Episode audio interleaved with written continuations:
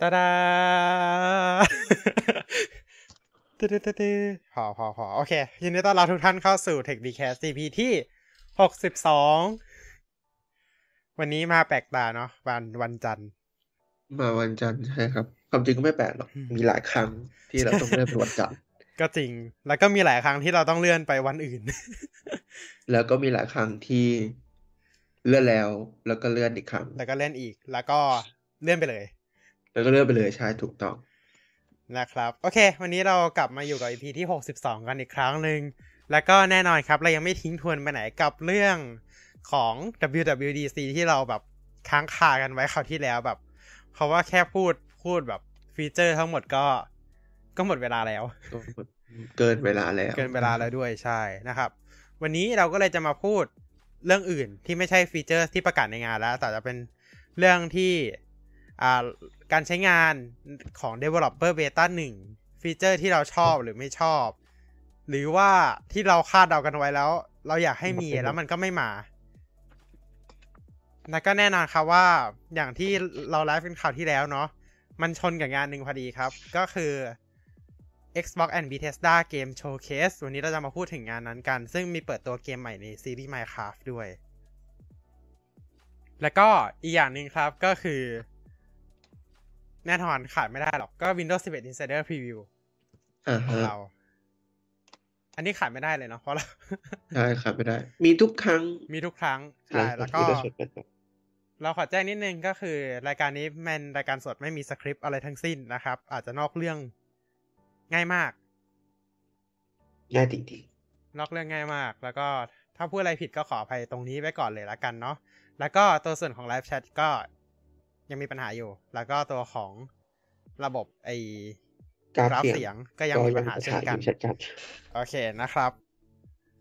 เอาล่ะ เรามาเริ่มที่ Windows 11 Insider Preview กันก่อนเลยเนาะไม่มีอะไรเลยครับ build นี้สองสองห้าหนึ่งสี่ศูนย์เนี่ยเป็น build ที่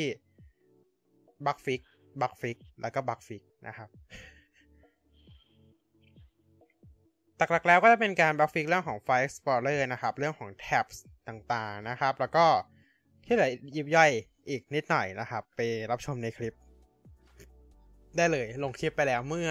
เมื่อตอนบ่ายนะ เดี๋ยวนี้ลงช้า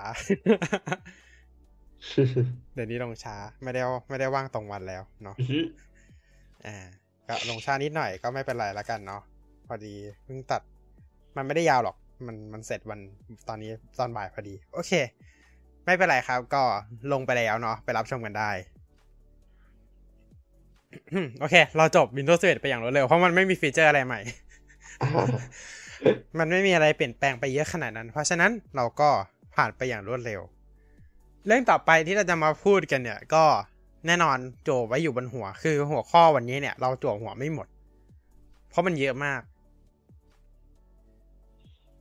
แล้วเราก็กลัวพูดไม่หมดด้วยเพราะฉะนั้นเราก็เลยเขียนไว้แค่สองหัวข้อ โอเคนะครับ ก็ เราจะมาพูดถึง iOS แล้วก็ iPadOS 16 Developer Beta 1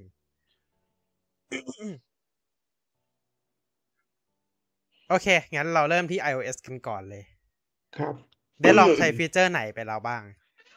ก็อ่าที่ลองใช้ก็ก็คือเกือบจะทุกอย่างอะนะที่อ่าที่ที่ Apple เอ่อประกาศออกมาอ่าฮะแต่ว่าที่พูดต้องที่ต้องพูดว่าเกือบทุกอย่างเนี่ย ทางทั้งที่มันควรจะเป็นทุกอย่าง เพราะว่าอ่ามันมีบางฟังก์ชันที่อันอันนี้บอกก่อนเลยว่า เราไม่ได้ลงจนจนถึงตอนนี้ ก็ยังไม่ได้ลงตัว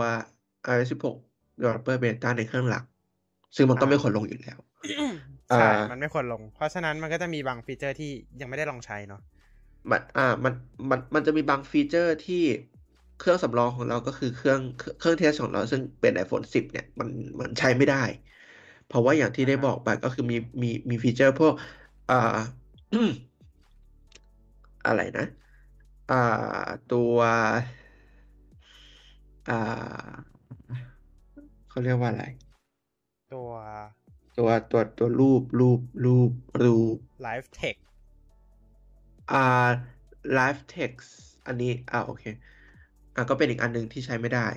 live อ่า text อันนี้ก็ใช้ไม่ได้ ส่วนตัวที่ดึง อ๋อ ดึงรูป ดึงรูปอแล้อวกแบบมา อ่าอ่า ดึงรูปอ่าออกจากพื้นหลังแล้วก็ไปวางอ่าในแอปอื่นใช่ไหมใช่ อันนั้น อันนั้นก็ใช้ไม่ได้ อันนั้นใช้ไม่ได้ เอาจริงๆนะ ไอฟีเจอร์เนี้ย อะพูดพูดปนๆกันไปเลยแล้วกัน เพราะว่าบางฟีเจอร์มันก็เหมือนกันทั้ง iOS กับ iPadOS แล้วกัน ผมเนี่ยจะเป็นคนใช้แค่ใช้แค่ iPadOS เพราะว่าไม่ได้ใช้ iPhone นะนะ โอเคก็ไอฟีเจอร์เนี้ยดึงภาพดึงดึงออกจากพื้นหลังเนี่ยเอาจริงนะ ยังยังทำไม่ได้เลยอ๋อเหรอ ไม่รู้สิ คือแบบเราหรือเราไม่มีภาพอะไรที่มันจะดีเทคอะไรแบบนั้นได้ง่ายขนาดนั้นอืมหรือเปล่า ของเราดึงได้แทบจะทุกรูปที่เป็นแบบคนหรือเป็นสิ่งของที่เราถ่ายมาเลย อืม คืออย่างอย่างคนเนี่ยบางทีแบบ มันก็ดึงได้นะถ้าถ้าหาจริงๆมันก็ดึงได้แหละ แต่แบบมันต้องอันนี้ชัดหน่อยหนึ่งคือแบบบางทีถ้าเป็นเป็นรูปที่แบบ มีแบบพื้นหลังปลายตา อะไรแบบนี้มันก็ดึงไม่ได้หรอกอืมอืมคือเจอบางรูปก็เหมือนกันแบบกดค้างแล้วแบบนิ่งไปเลยอะแบบอ้าวดึงไม่ได้อ้าวอันนี้ อันนี้ อันนี้จะบอกว่าเราเราจะไม่บ่นละกัน เพราะว่ามันยังเป็นแค่เบต้าหนึ่ง มันเป็นแบบมันเป็นรุ่นที่มันไม่ใช่รุ่นอืมรุ่นที่มันจะออกมาจริงในใช่ในเดือนในในเดือนเพราะฉะนั้นกันยาเพราะฉะนั้นคิดว่ามันน่าจะมีการทำได้ดีกว่านี้ ในในเบต้าถัดๆไปอ่าฮะคือเอาจริงๆก็คือบางรูปมันก็ทำไม่ได้นั่นแหละ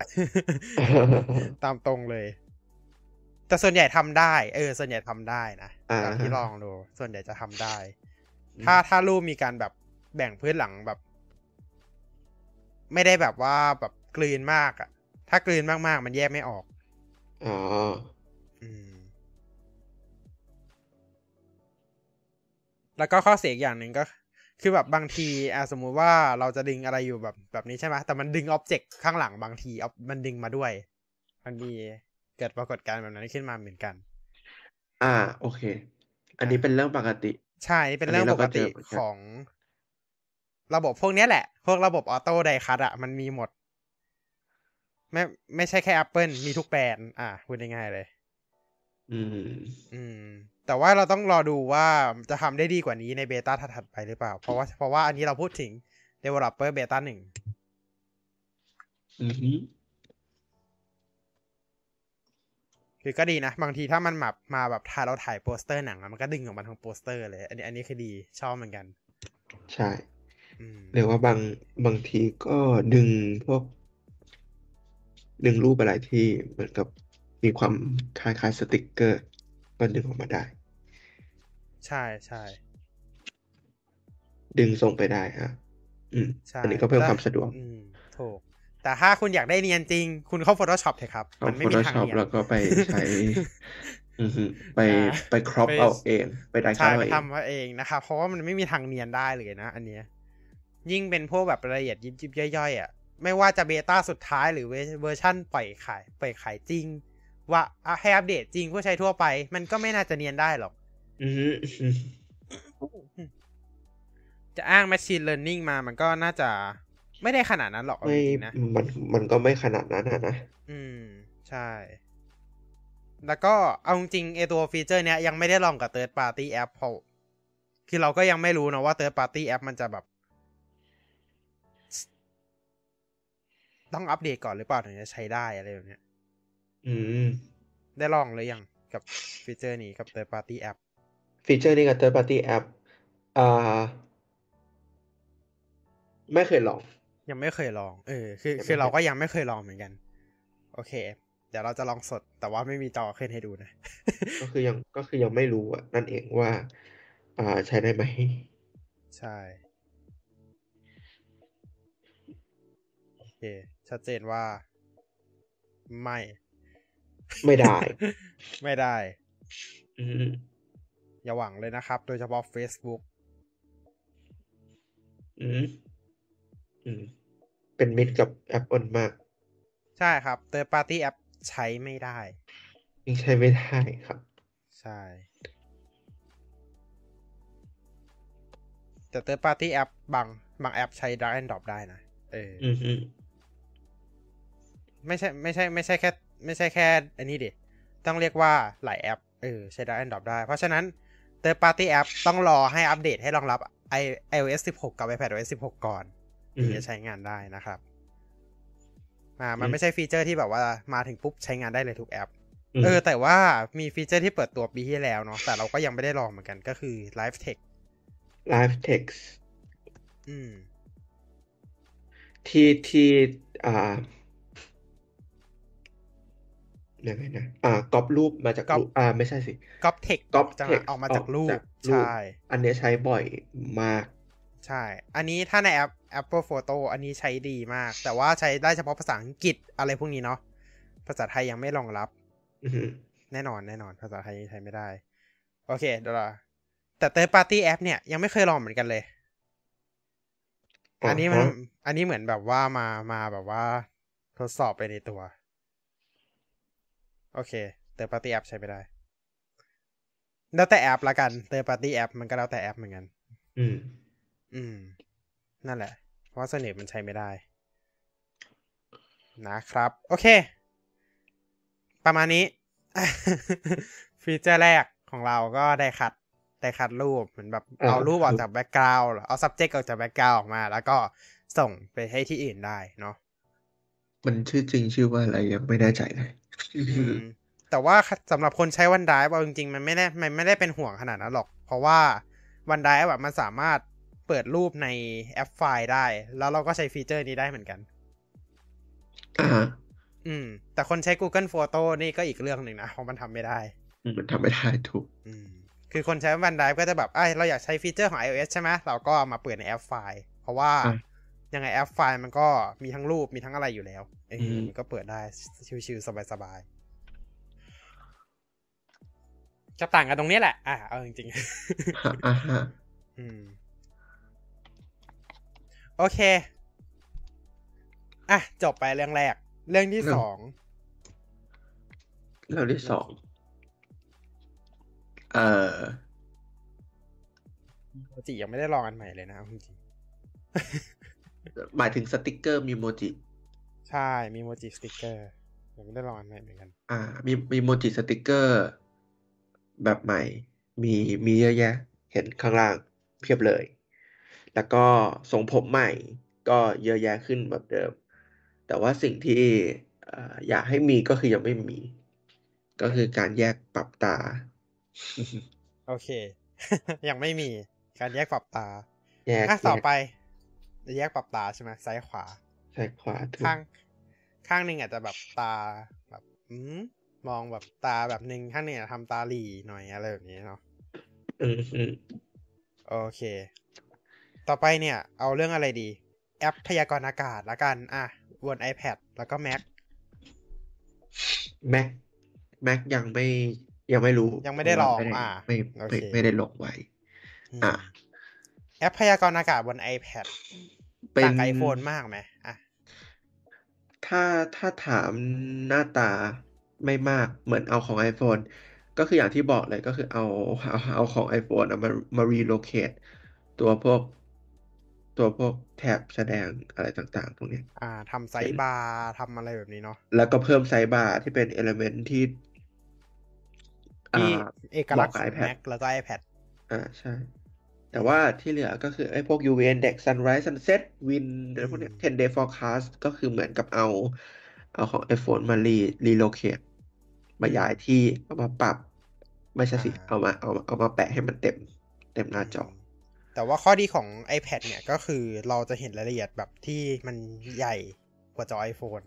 ใช่ มันจะมันจะใช่ มันจะใหญ่กว่าจออื iPhone มเวลาที่เราบอกดูกราฟดูแผนที่อะไรเนี่ยเนี่ยแน่นอนครับ มันต้องมันจะใหญ่มันต้องมาก มันต้องชัดกว่า iPhone แน่นอน มันต้องใหญ่กว่า ใช่แล้วก็เราเห็นข้อข้อดีหลายข้อเลยแบบว่า เราสาม อันนี้อันนี้คือจากคนที่ไม่ได้ใช้ iPhone มาก่อนนะ ก็คืออมแอป Weather มันต่างกับแอปแบบ third party เยอะมากก็คือแบบอ่าเราสามารถแบบกดเข้าไปดูรายละเอียดแต่ละหัวข้อได้อะ อือฮึอืม หรือแบบอืมกดกดซูม map เข้าไปดูแบบใกล้ๆ ใหญ่ ๆ แล้วแบบเหมาะสำหรับ iPad ระดับหนึ่งเลยอะอ่าฮะ อืม อ่า นี่ก็คือของก็ก็คือก็คือพอร์ต ถ้าเทียบ กันข้างๆกันเลยเนี่ย คืออืมทุกอย่างพอร์ตมาจาก iPhone หมด อ่า ก็คือเป็น UI เดียวกันหมดเลย เป็นเป็น UI คล้ายกัน คล้ายอ่าโอเค ก็คือล้ายปรับปรับให้มันกว้างขึ้นใหญ่ขึ้น โชว์อือฮึสถานะต่างๆ ได้เยอะขึ้น อืมอ่าฮะ แล้วแต่ก็ว่าเป็นสิกนิอ่าเบสิคนี้ก็คือเหมือนกันเนาะแล้วรู้สึกว่าใน ครั้งนี้ก็จะมีการเพิ่มจากเจ็ดวันเป็นสิบวันด้วยเนาะพยากรณ์อากาศล่วงหน้า ใช่เป็นจากจากจากเซเว่นเดย์ forecast เป็น10 day ใช่ ใช่ อืมก็ถือว่าประทับใจที่ Apple ในที่สุดก็เพิ่มแอปพยากรณ์อากาศเข้ามาใน iPadOS 16 อืม หลังจากหลังจากที่เวลากดแล้วมันก็ชอบลิงก์ไปที่ The Weather Channel ทุกที ใช่ คือคือมันมีวิกเจ็อยู่แล้วอะแต่แบบ มันก็ไม่ยอมทำแอปขึ้นมาสักที คือ คือเหมือนกับ iPadOS 15 ก็แบบอืมอัปเดต OS เอ้ยไม่ใช่อ่าทำ widget เสร็จแล้ว เอา widget มาลงก่อนดีกว่าอ่าแล้วพอแล้ว iOS 16 แล้วแต่ไม่มีแอปทำไงครับ ก็กดแล้วให้มันเข้ามาลิงก์ก็ไปกดที่อื่นอ่า iOS 16 ก็ เอ้ยทำแอปเสร็จแล้ว อ่า แอปลงเลยอืมเขาใช้เวลาถึง 16 เวอร์ชันกว่าจะเอาแอป Weather มาให้เราใช้ได้ ไม่ไม่ไม่ต้องต้อง อ่า12เพราะ12ว่าใช่ไหมเวเทอร์ครั้งแรกเพราะมาอ่าอ่าถ้าถ้านับใน iPad อะ iPad เวอร์ชันแรกเปิดตัว iOS อะ4ก็ก็ iOS ก็4 12เวอร์ชัน12เวอร์ชันในการพอร์ตไอแอปพยากรณ์อากาศนี้ลงมาให้เรา เยี่ยม ยอดครับ เออ ใช่เราต้องตัด iPhone OS 1 2 3ออกใช่ ลืม แต่เราจะไม่พูดถึงเรื่องบั๊กบอกแล้วนะครับ บิลเวอร์อ่า ครั้งนี้เราจะไม่พูดถึงเรื่องบั๊กเยอะ เพราะว่ามันเป็นปกติของ DB1 อืมที่โอเคบาน ใช่ แต่เราเชื่อว่าหลายคนอะ มันอยากมันมีแอปหนึ่งที่อยากได้มากกว่าเวเทอร์อีกอืมอืมอืมเดาไม่ถูกเลยเหลืออีกแอปหนึ่งอะอืมอะไรก็ไม่รู้ที่ขึ้นต้นด้วย Calcu แล้วก็ลงท้ายด้วย lator อ่าโอเค ก็ Calculator นั่นนั่นแหละ Calcu lator นั่นแหละ อืมใช่อันอันนี้เป็นสิ่งที่ยังไม่มาสักที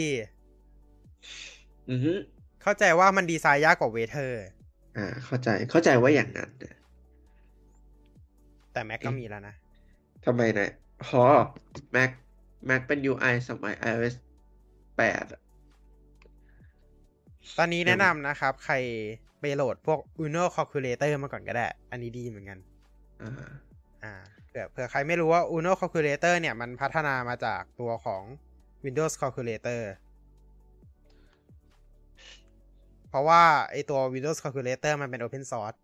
เขาก็เลยเอามาทำต่อได้อ่าฮะอ่าเขาพอร์ตมาลงแล้วก็ใช้ดีมาก ๆ เลย บอกว่า เออก็ก็เหมือนก็ไม่มีโฆษณาไม่มีอะไรก็ ก็ดีมากถือว่าดี ใช่ใช่ดีมากใช่อืมใช่ใช้ดีมาก ใช้แก้ขัดไปก่อนได้ครับ ระหว่างรอ Apple เขาท ถูกต้องำอืมนะฮะแนะนำไปโหลดมาใช้กันได้นะครับ เป็นแอปแก้ขัด อืม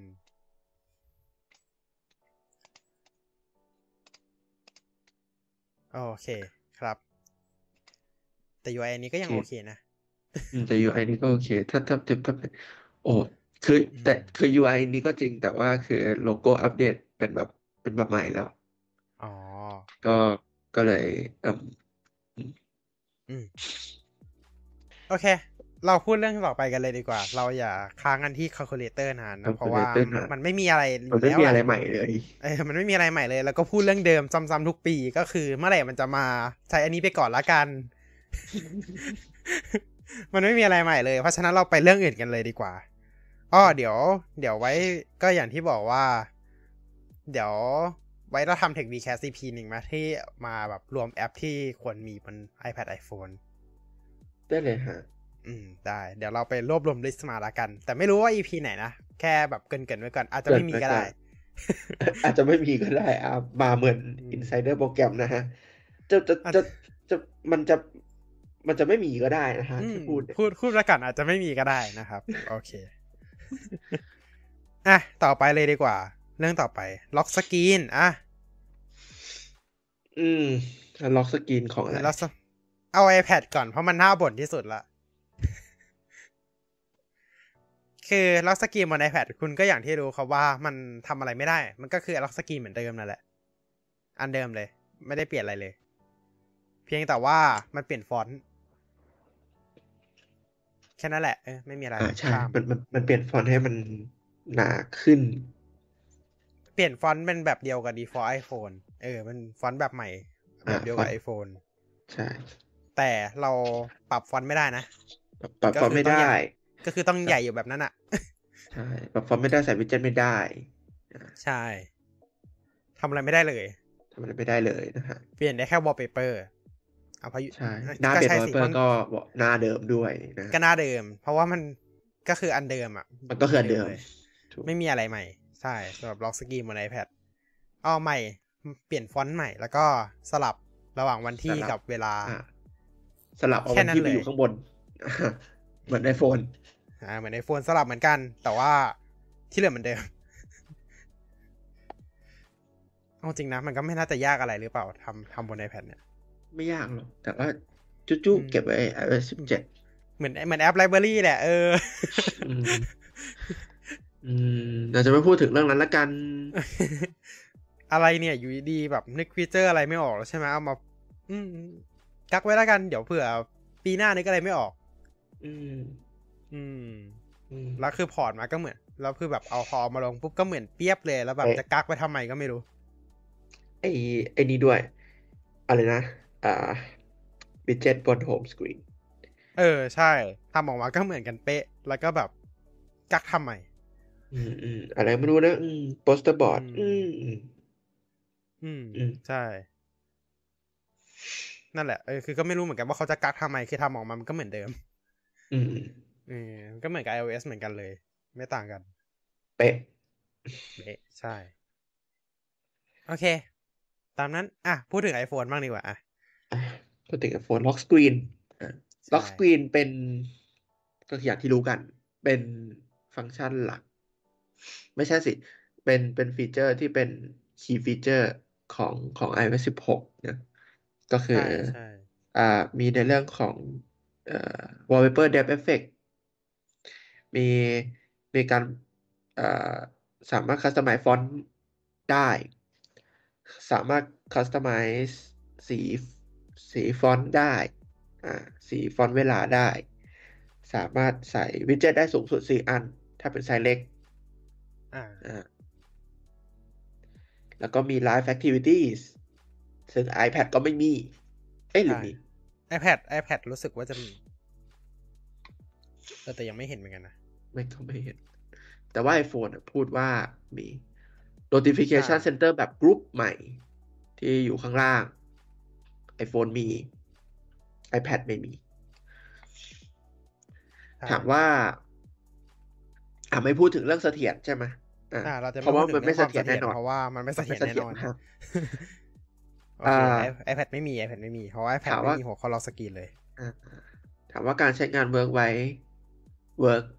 work work ครับมาก ๆ แล้วก็รู้สึกว่าก็คือมันปลดมันมันมันมันปลดล็อกความเป็นตัวตนของเราได้หลายอย่างอืมก็คืออารมณ์อารมณ์ Android แต่แต่ว่าอ่ามัมันยังติดความอารมณ์อ่า Android หน่อยนิดนึงใช่ เพราะ Android มันมันจะแบบอ่าปรับ ปรับนาฬิกาปรับได้ปรับไม่ได้ปรับได้แค่ฟอนต์อะคือเปลี่ยนรูปแบบนาฬิกาไปเลยก็ได้ เปลี่ยนรูปแบบ home screen ไปได้เลย ความจริงก็คือเปลี่ยนใช่เปลี่ยนเปลี่ยนสกินไปเลยก็ได้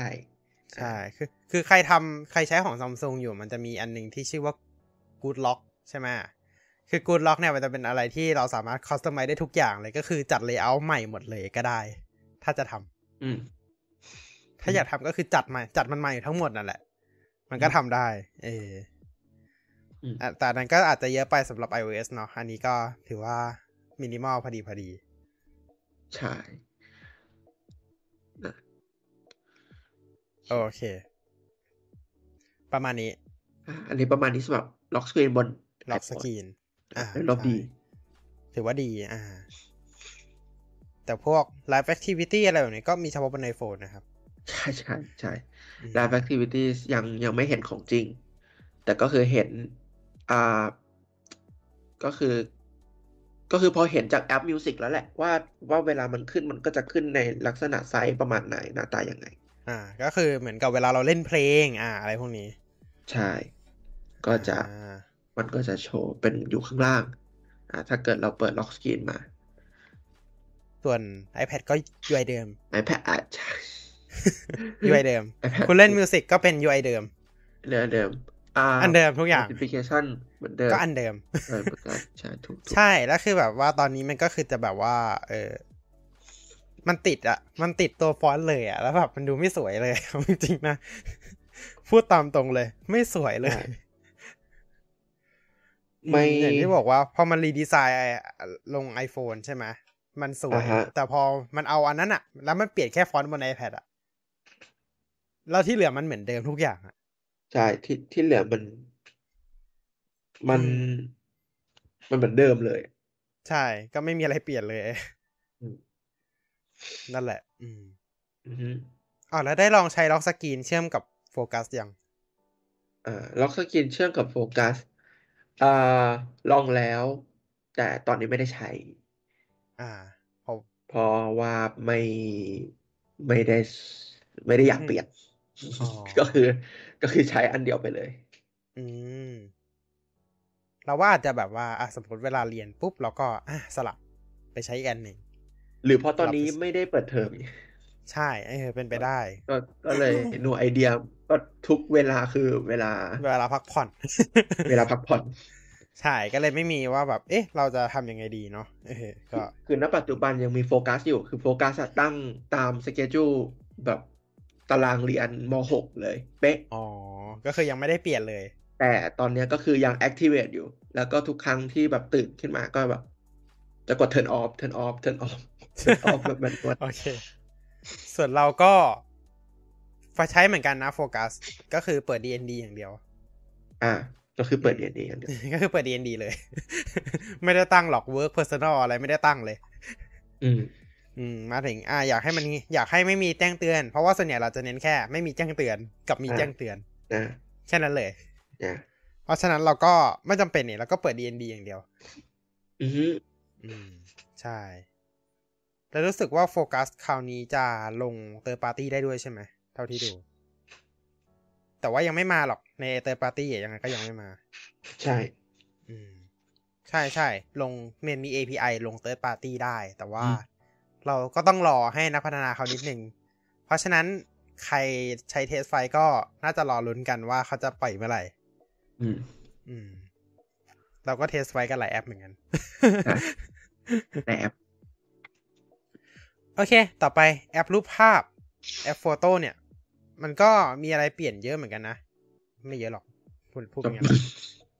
ความจริงความจริงตัว iCloud Shared Photo Library เนี่ยไม่ได้ไม่ได้ใช้เลยไม่ได้พราะว่าใช้เหมือนกันเออเพราะเพราะเพราะว่าทุกคนยังไม่มี iOS 16 จะใช้กับใครใช่อะจะใช้กับใครเหมือนกันเออนั่นสิใช้กับใครดีอะไอ้เขาจะใช้กับใคร อืม เพราะว่ามันแชร์ library กันแค่ในครอบครัว อ่า อืม มันไม่ได้แชร์กับเพื่อนนี่อืมฮึเพราะฉะนั้นก็ไม่รู้จะใช้กับใครอยู่ดี เพราะฉะนั้นอันนี้เราขอข้ามไปก่อนแล้วกันเนาะอ่าฮะอะอือฮึ ก็หมดละสำหรับแอป Photos เพราะว่าก่อนหน้านี้เราพูดไปแล้วเรื่องไอ้ Live Text กับไอ้นี่ไอจนป่านนี้ยังไม่รู้เลยว่าชื่ออะไรแบบนึง Live Text กับเอ่อเออไม่รู้เหมือนกันโอเค ช่างมันช่างก็คือเอาตัวเอาอ็อบเจกต์บางอย่างออกจากแบ็กกราวด์เออ เออโอเคนั่นแหละ โอเคเอาชื่อเต็มไปก่อนอืมต่อไปแอป Message ก็เป็นอะไรที่คนไทยใช้กันเยอะมาก หมายถึงรับ SMS หมายถึงหมายถึงอารับเป็นเป็นสแปมนะ ใช่ โอเค อ่า แปลว่าแต่ต่างประเทศเขาใช้กันเยอะนะ ว่าไม่ได้ เออ แต่ไทยไทยไม่ค่อยได้ใช้กัน ไทยใช้ L I N E นะครับ นะฮะ เอ่อลีเน่ลีเน่ลีนี้โอเค ก็มีอย่างที่บอกว่ามีสามฟีเจอร์ ซึ่งเราก็ยังไม่ได้ลองกันเลย เพราะว่าไม่ค่อยมีใครใช้ด้วย นั่นแหละ นะฮะส่วน แชร์เพย์เราก็ดิสนีย์พัทก็ไม่ได้อะไรกับเขา YouTube ก็ไม่รองรับ เพราะฉะนั้นก็ตามนั้นแหละแบบนั้นอืมดูเหมือนต่อไป Mailbox เรื่อง undo send schedule send จริง ๆ ก็อืมคล้ายๆกับ Gmail ใช่เนาะอืมหรือเอารูปคล้ายๆกันเลย คล้ายๆซึ่กับงใน Gmail กับ Outlook เลยอ่าอืมซึ่งซึ่ง ซึ่งก็ไม่ค่อยได้ใช้อยู่ดีอืม เพราะว่าส่วนใหญ่เวลาเราจะกดพิมพ์เราจะเช็คแล้วเช็คอีกแล้วค่อยส่ง เช็คแล้วเช็คอีก แล้วก็อีกอย่างคือเราก็ไม่ค่อยได้ส่งเมลกันแล้วด้วยปัจจุบัน ใช่ อืม นานๆทีส่งทีหนึ่งอย่างเช่นส่งฟีดแบ็กอ่า แต่ไม่ใช่ feedback iOS นะ feedback feedback แอปแบบอ่าแบบฟีดแบ็กตามแอปต่างๆ อะ ต่อไป passkey passkey ก็ยังไม่ได้ใช้ยังไม่ได้ใช้เพราะไม่เพราะว่ายังไม่มียังไม่มีเว็บไหนเออใช้ใช่ก็อย่างที่บอกว่า passkey น่าจะเป็นระบบกลาง ซึ่งจะมาแทนที่ password แต่ว่าตอนแรกก็ยังควบคู่กันอยู่เนาะตามที่เขาบอกว่ายังใช้ควบคู่กันได้อยู่อ่าอืม ต่อไปมือถือห้ามหายเลยนะ หายคือจบทุกอย่างแล้วนะ ใช่ใช่อืม มือจบถือดูแลต้องดีนะจบทุกอย่างก็คือตั้งแต่กระเป๋าสตางค์เอ่อกุญแจรถ กุญแจบ้าน ใช่ เอ่อ เอ่อ password account GPS ต่างๆเออ password account เอ่อข้อมูลสุขภาข้พอมูลสุอ่าขภาพ หาทุกอย่างครับ ใช่คือเหมือนตอนเนี้ย ใครบอกว่าโทรศัพท์ไม่จำเป็นก็คือแบบน่าจะไอ้นี่แล้วนะเอ้ยอัปเดตได้แล้วเนี่ยปัจจัยห้าปัจจัเพิ่ยมโทที่รห้าศัพท์มือถือโทรศัพท์มือถือคือ ตอนเนี้ยเราติดต่อกันเราก็ติดต่อด้วยโทรศัพท์ เพราะว่าโทรศัพท์สาธารณะแทบไม่เหลือแล้ว ในประจะเทศให้ไปนี้ใช้ที่ไหน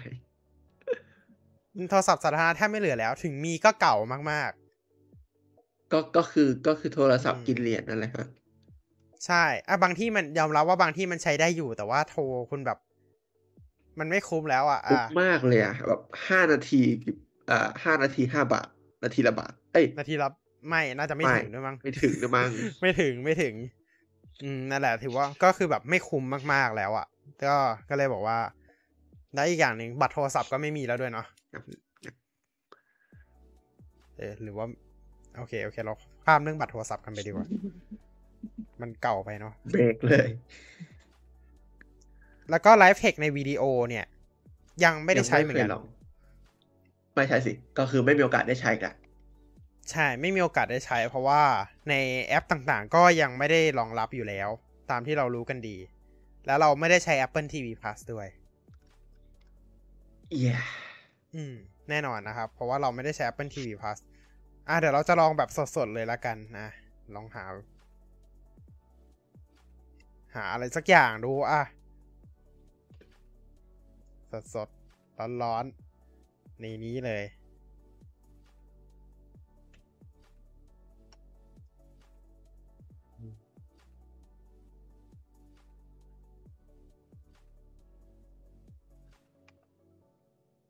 ทำไมใช้ไม่ได้ล่ะ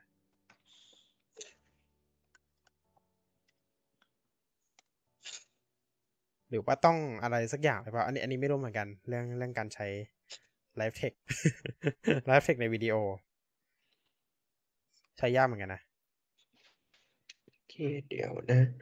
ขอลองในแอป Apple TV อืม ลองใน Apple TV ให้หน่อย เพราะว่าเราไม่มีอะ เราไม่ได้ใช้ Apple TV Plus แล้วเนี่ยครับ เอ่มมีอะไรบ้างที่มี text สนุปปี้มีรายการข่าวหรือไงเปล่ารายการไอ Apple TV Plus รายการข่าวอะจำได้ปะไอซีรีส์ข่าวอะไออะไร Morning อะไรสักอย่างอะจำไม่ได้ละเอ่อใช่ใช่ใช่ไอ้อีแบบแบบอะ The The Morning Show โอเค อ่า The Morning Show อ่า ลองดูสิ มันน่าจะมีเทคแหละไอพวกแบบเนี้ย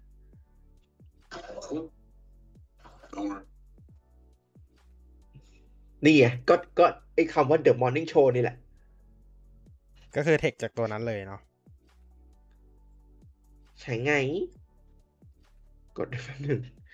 อ่า language original อ่า English นี่ไงได้แล้วก็คือครับเรากดหยุดวิดีโอแล้วก็ แล้วก็ลากได้เลย แล้วก็กดค้างแล้วลากได้เลย เออเออเออดี แล้วเมื่อในแอป Apple TV ทำไม่ได้ เยี่ยมฮะ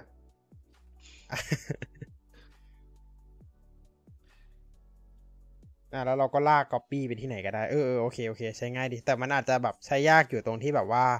เทคในวิดีโอบางทีมันจะเล็กอะ่ะ เออ อันนั้นน่าจะเป็นปัญหานิดนึงโหอันนี้ อันนี้เทคนี่นี่ขนาดใช้ใน iPad นะ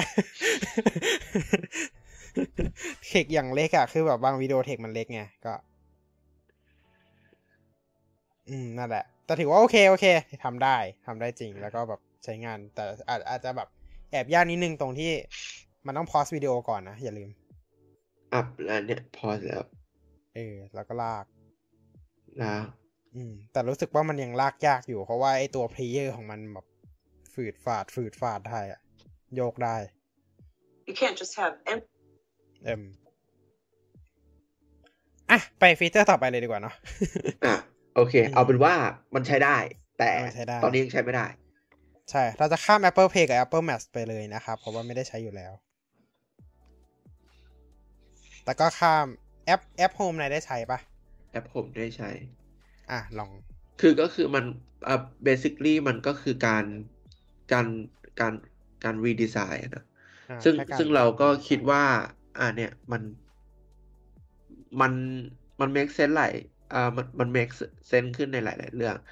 ก็คือแทนที่มันจะทำแท็บแยกเป็นแต่ละห้องเนี่ย ให้เรามานั่งปัดเสียเวลา แล้วก็หน้าแรกก็เราเราต้องมาอ่าเลือก favorite พวก accessory ที่เราต้องการอ่าแทนที่ทำอย่างนั้นอะเราเอ่อการที่มันเปลี่ยนมาใช้เป็นแบบ เหมือน Google Home อะก็คืออืมเอ่อในหน้าแรกก็คือจะมีจะมีทุกห้องเลยมี living room มี bedroom มีเอ่อ garage มี garden อะไรพวกเนี้ยาอยู่ในก็หน้าคือแรต้กองหมแบบดเลย เขาไปเลือกห้องแล้ว มีซีน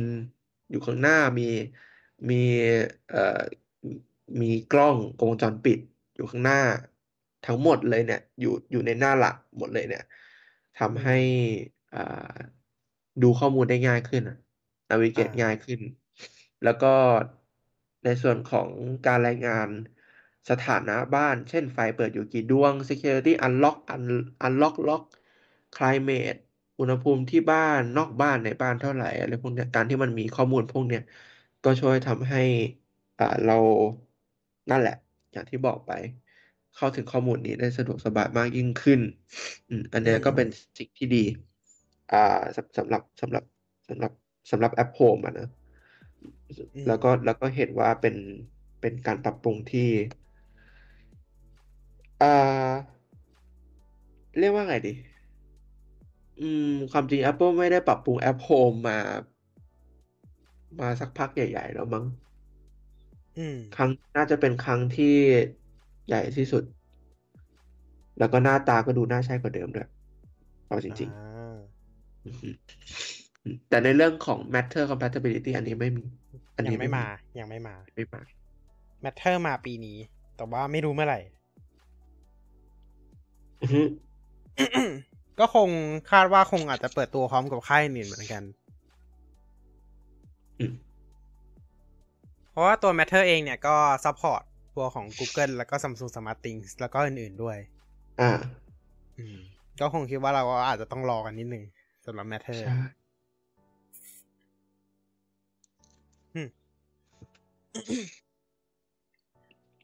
แอป Health น่าจะยังไม่ได้ใช้เนาะแอปแอปแอป Health ส่วนของ medication ใช้แล้ว อืมใช่แล้วเพราะคือคือเพราะว่าเราถึงถึงแม้จะใช้ในเครื่องสำรอง แต่ว่าก็คือเก็บ Data ไว้ใน ให้มัน store ใน account อะ แล้วเสร็จแล้วถ้าเกิดสมมติอืม Public Beta มาลงเครื่องลงเครื่องหลักเมื่อไหร่ก็คือ Data ก็จะได้ sync ลงมาเครื่องหลักด้วยเลย ก็เห็น Data ที่เคยบันทึก log ไว้ก่อนหน้าด้วย อืม อืม ก็คือคือคือตัว medication ก็ไม่ได้มีอะไรเวอร์วังอลังการมาก แต่แต่ก็คือเป็นเป็นเป็นฟีเจอร์ที่ดี แล้วก็คิดว่าการที่มันเอาเข้ามาอยู่ในแอป Health โดยตรงเนี่ยโดยที่ไม่ต้องไปโหลดแอป third party มันก็ทำให้ผู้ใช้ iPhone สะดวกขึ้น แล้วก็ผู้ใช้นาฬิกาสะดวกขึ้น เออผู้ใช้ Apple Watch สะดวก Apple ขึ้น Watch ด้วยอืมแล้วถ้าเกิดสมมติมียาอะ ไรต้องกินประจำพวกวิตามิน หรือว่าพวกเอ่อยาแก้แพ้อะไรพวกเนี้ยอืมอ่ามันก็ดีทำให้เราไม่ลืมกินยาเพราะว่าเมื่อก่อนเราต้องแบบ เออ ไปหาโหลดแบบ ถ้าเกิดแบบเราลืมหรือไม่เราก็ตั้งในแอป Reminder ใช่ไหมใช่ใช่อ่าตั้งตั้งแนวเป็นแบบว่าแต่เนี้ยก็คือสามารถแอดยาได้อะใช่ อันนี้ถือว่าดีนะ เป็นงานปรับปรุงครั้งใหญ่ เป็นอ่า ครั้งใหญ่หรือเปล่า ก็อาจจะไม่ แต่ว่าเป็นการปรับปรุงที่ดีไหมใช่ โอเค ถือว่าเป็นการปรับปรุงที่ดีนะครับ โอเค ต่อไปเรื่อง Family ไม่ได้ใช้หรอกเนาะ Family ไม่ได้ใช้เพราะว่ายังไม่ได้ใช้เพราะว่าเออเป็นยังไม่มีใครยังไม่มีใครยังไม่มีใช้สมาชิกด้วใหยม่ในครอบครัวนะครับ แล้วก็ถ้ามีตอนนี้ก็ ก็ก็ก็อายุห่างกันเป็นโยชน์โอเคเอ่ออืมส่วนเรื่อง Family Checklist อันนี้ก็อืมจะเรียกว่าดีไหม ก็ไม่จำเป็น แต่ก็เป็นฟีเจอร์ที่ดีมีไว้ก็ดี เพราะว่าเผื่อมีไว้ก็ดีเนอะมันจะได้มันมันจะได้เตือนเราอะนะอืมอะเราจะข้ามคาเพไปเลยนะครับ ไม่มี ไว้ว่ายังไม่มีใช่ เพราะมันก็เขียนอยู่ว่า coming later อีกอีกประมาณปีกว่า 23 ใช่ 2023 นะครับ ก็ 2023 รอไปก่อน ส่วน security check ก็ยังไม่ได้ใช้อยู่เหมือนกัน security check ยังไม่ใช้ ใช่ถูกอืมอันนี้ยังไม่ได้ใช้โอเคในส่วนของ live caption เนี่ยทำ ไมพูดเหมือนตอนทำคลิป insider เลย live caption ได้ลองใช้บ้างยัง Add captions อ่าเอ่ออันนี้ไม่ค่อยยังยังไม่ได้ลองใช้ ยังไม่ได้เพลราะอว่างใช้เนาะเพราะว่าเพราะเพราะว่าอ่ายังไงอะส่วนใหญ่เวลาแชทหรือว่าเวลา คือคือยังไม่เห็นเวลาที่มันจะต้องใช้อะเอาเอาว่าอย่างอ๋อนี้แล้วกันคืออย่าง live caption อ่า ปกติแล้วมันก็จะภาษาอังกฤษล้วนนั่นแหละ เนาะอืมคือในตอนเนี้ย live caption มันสามารถใช้ในตัวของ FaceTime แล้วก็พวก RTT อย่างอื่นได้เนาะอ่าฮะ อืม ก็จริง ๆ มันก็ยังไม่เท่าไหร่เนาะสำหรับตัวของ live caption เนี่ยก็ เราว่ายังไม่ขนาดนั้นอย่างคือคือมันก็สามารถใช้งานได้ดี เพราะว่ามันเป็นภาษาอังกฤษเนาะมันก็มันก็แปลงผลภาษาอังกฤษได้ดีเหมือนกันแต่ถ้าถามว่า live caption ถ้าใช้ในแอปอื่น อย่างเช่น YouTube มันใช้ได้แล้วนะ อ่า ใครใครลองใช้ใน YouTube มันก็มีแปลผิดบ้าง transcript ผิดบ้างมาเล็กน้อย แต่ว่าใช้งานได้ค่อนข้างดี อืมอือฮึเท่าที่ลองดู ย้ำนะภาษาอังกฤษเท่านั้น อ่า อ่า เพราะว่าล่าสุดเราลองกับอ่าตัววิดีโอ WWDC 2022 ดูแล้วถือว่าโอเคมาก การแปลมันอาจจะมีดีเลย์บ้างเล็กน้อยหลังจากที่เขาพูดแต่แบบโอเคถือว่าโอเคเลยล่ะในการท a นสคริปต์แล้วก็รองรับทุกแอปด้วยนะครับ ใช้งานได้เลยนะ ถ้าเกิดเป็นวิดีโออะไรพวกนี้อือฮึอ่าลองแล้วเรียบร้อยที่โอเคมาก ถ้าเทียบถ้าเทียบกับ Google อาจจะของ Google อาจจะเร็วกว่า เพราะว่ามันมี Database เยอะ มัน Google ในเรื่อง Google เนี่ยอาจจะเอาใช้ transcript มันอาจจะดีกว่า เพราะมันทำมาหลายปีแล้ว แต่ว่า Apple เพิ่งเริ่มทำเนาะ live captions อืม อะ โอเค เพราะฉะนั้นอันนี้อันนี้มันจะเหมือนแบบมาทีเดียวแบบบางทีอาจจะมาทั้งประโยคทีเดียวหรือแบบอะไรแบบเนี้ย มันอาจจะแบบช้ากว่าเล็กน้อยต้องรอกันนิดนึงรอเขาพัฒนานิดนึง ตรงคอนโทรลเลอร์เนี่ยไม่น่าจะไม่ต้องพูดมั้ง ว่าแบบมันต่อสวิตชได้ก็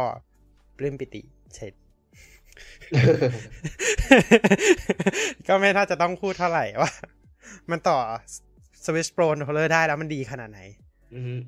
อืม เพราะว่าก่อนหน้านี้เราก็ อ่าเราก็ใช้ต้องอุตส่าห์ไปขุด Dual Shock 4มาใช้อืมอืม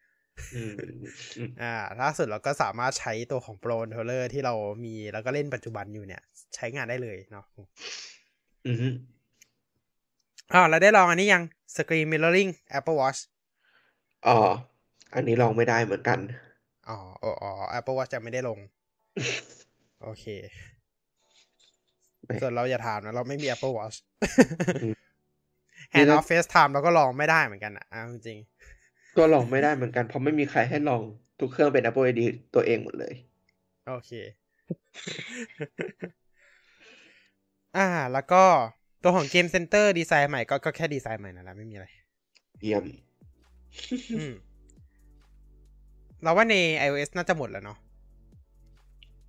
ถ้าใน iOS อ่า หลักๆ อืมอืมหลักๆ น่าจะหมดแล้ว หลักๆ หมดแล้ว ใช่ใช่หลักๆหมดแล้วนะครับ อะ ต่อไปไป iPadOS บ้างดีกว่า อ่า iPadOS อ่า iPadOS อย่างแรกเลย ตัดฟีเจอร์ M1 ทุกอย่างทิ้งออกจากสารระบบวันนี้ให้หมด เพราะเราไม่มีใครใช้ M1 เลย นะฮะ อ่า ตั้งแต่คือคือมันฟีเจอร์หลักทั้งนั้นเลยนะแต่แบบ Stage Manager Stage Manager เอ่ย Display Scaling เอ่ย Scaling External Display Support เอ่ยซึ่งก็คื อ Reference ฟีเจอร์หลั Mode กเลยก็ก็ไม่ได้ใช้หมดเลย อืม ใช่ มันคือเมนฟีเจอร์ของ iPad iPadOS 16 เลย นั่นแหละ แล้วเราก็ไม่ได้ใช้นะฮะแล้วก็ไม่ได้ใช้ แต่ว่าเราไปอ่าน feedback มาเหมือนกัน เรื่องพวกนี้อ่าอย่างเรื่อง Stage Manager ก็มีคนบ่นมาสมควรเนาะเรื่องการรีไซต์ Windows เอ่ย หรืออะไรแบบนี้อ่าอืมอย่างอ่าแต่ว่าคนออกจะชอบเรื่อง external display support แต่ว่าเออเอออันนี้อันนี้เด่นเหมือนกัน external display support อะต้องต่ออันนี้ปะ Magic Keyboard ถึงจะใช้ได้ เออ อันนี้ยังไม่เคยได้ยิน คือคือไปดูคลิปรีวิวมา เขาบอกว่ามันต้องต่อ Magic Keyboard ถึงจะใช้ได้ ต่อคีย์บอร์ดบลูทูธหรืออะไรอย่างอื่นใช้ไม่ได้ อ่า ตกใจเหมือนกันนะเรื่องเนี้ย โอ้โอเค อ่าแป๊บหนึงนะเสิร์ชกัน คืออันนี้เราไปดูมา เออเขาเขาพูดแบบนี้ แต่ไงเราก็ไม่กล้าฟันธงเพราะว่าเราไม่ได้ใช้เอง testing ตึ๊ดตึ๊ดตึ๊ดตึ๊ดส่วนของตึ๊ด display scaling mode จริงๆ iPad มันก็มีตัวของการปรับพวกขนาดของอะไรบางอย่างอยู่เล็กน้อยอยู่แล้วนะ อย่างเช่นปรับ ไซส์เทคมันก็ช่วยได้ระดับหนึ่งแล้ว แต่แบบ display scaling มันแค่ทำให้มันเล็กลงคือเล็กเล็กลงจริงเออๆอืม เล็กลงก็คือเล็กลงจริงๆอ๋อแล้วก็อีกอย่างหนึ่งของ State Manager ก็คือ iPad Air 64กิกใช้ไม่ได้ อ่าฮะ ต้องเป็นครับเวอร์ชันสองร้อยห้าสิบหกกิกขึ้นไป ใช่ เพราะว่าเหมือน swap RAM ไม่ได้เนาะอืมประมาณนั้นนะครับ อะ ประมาณนี้แล้วกัน State Manager แล้วก็อ่าพวก reference mode อะไรของ M1 เราก็จะพูดแค่นี้แหละ เพราะว่าเราไม่ได้ใช้จริง ไม่ไม่ชัดมากเราไม่ทราบอะไรเลยนะครับเพราะว่าเราไม่ได้ใช้ พูดง่ายๆเลย เราไม่ได้ใช้ ใช้ไม่ได้นั่นแหละ พูดง่ายๆอะ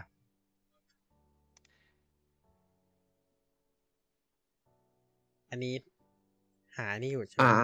โอเคหาอยู่หรือเปล่าเจอแล้วโอเค นั่นแหละ ตามนั้นนะฮะ ใช้ได้แค่ณตอนนี้ก็คือใช้ได้แค่ตัวต่อกับ Magic Keyboard คีย์บอร์ดราคามหัศจรรย์อืมใช่ ไม่งั้นมันจะเป็น mirror เหมือนเดิม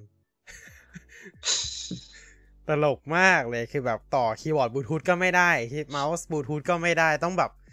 แปะเข้าไปกับ Magic Keyboard เออม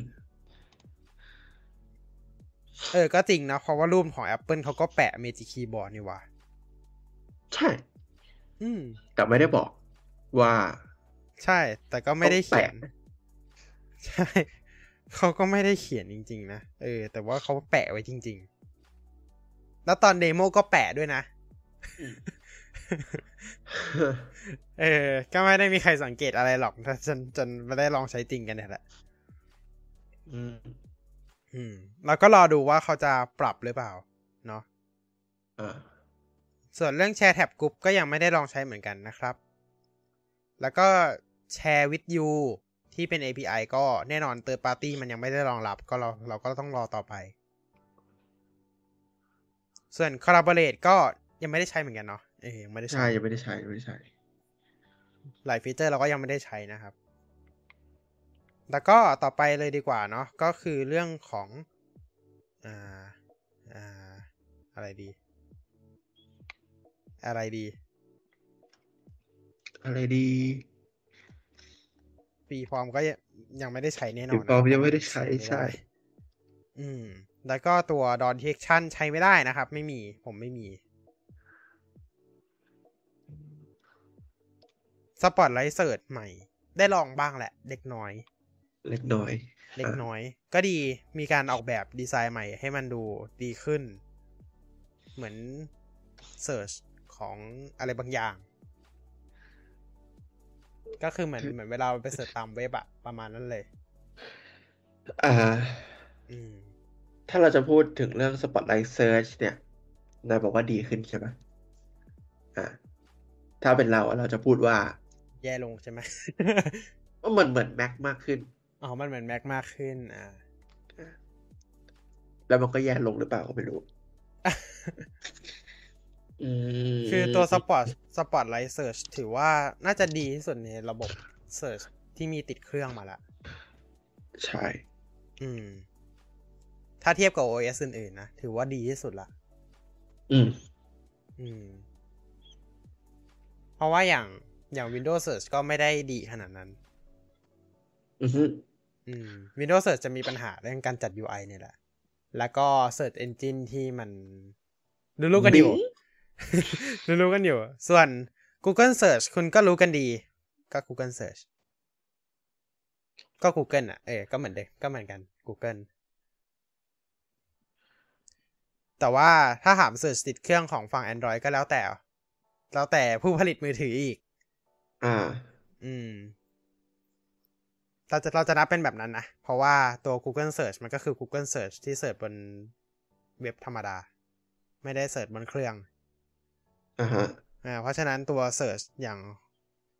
ของแต่ละค่ายมันจะไม่ได้ดีขนาดนั้น มันก็คือเหมือน Search ใน iPhone พูดง่ายๆเลยอ่าส่วนใหญ่ก็จะเป็นประมาณนั้นแหละอ่าฮะอืม ก็ประมาณนั้น ก็ถือว่า อ่าเราถ้าเราให้นะ เราให้ว่ามันดีที่สุด อ่าอืม มันดูดีที่สุด อะพูดง่ายๆเลย มันดูดีที่สุด ตัวของ Spotlight Search แต่ว่าอย่างที่บอกว่าเราก็ไม่เคยลองใน Mac เหมือนกันอืมอืม Spotlight Search ใน Mac เนี่ย คือจุดประสงค์หลักๆของเราก็คือ Quick Access App ต่างๆ เช่นกดเปิด Terminal อะไรพวกเนี้ย พิมพ์ตัว TE ก็กดอ่าเราจะใช้ใช่ประมาณนั้นมากกว่า แต่ว่าก็ก็ก็ในคือใช้ประมาณเดียวกันกับอืมของนายแหละ ใช่ เราก็เหมือนใน Windows เหมือนกัน เราก็อ่า Windows S ใช่ไหมถ้าเราก็จะเปิดอะไรก็กดกดเร็วๆอะ ก็ได้ละอ่าเออเออมันนั้นมากกว่า อืมแต่ใช่แต่ไม่ได้ส่วนใช้ญ่หา PC ไฟล์จริงจังเราจะเป็นแบบนั้น เพราะว่าหาไฟล์บางทีมันหาไม่เจออยู่แล้ว บางทีก็ลืมไปด้วยซ้ำว่าไฟล์ชื่อว่าอะไร ใช่ คือปกติแล้วเราก็จะแบบ อ่า หา มันหา มันหาไม่เจอหรอก เพราะว่าบางทีเรา ซ่อนในโฟลเดอร์ประหลาดประหลาดๆอะไรแบบเนี้ย อืม อืม แล้วมันก็จะหาไม่เจอ เป็นเป็นประจำนะอ่านั่นแหละ โอเค ก็อันนั้นคือสปอตเรื่องของ Search เนาะดีขึ้นบน iPad แล้วก็อีกอย่างหนึ่งอะ ไม่พูดไม่ได้แหละเพราะว่ามันใหญ่สำหรับประเทศไทยจริงนะครับๆพอเราได้แหละเนาะว่าเรื่องอะไรเฮ้ย Scribble แล้ว Scribble แล้วครับ ใช่ Scribble ภาษาไทย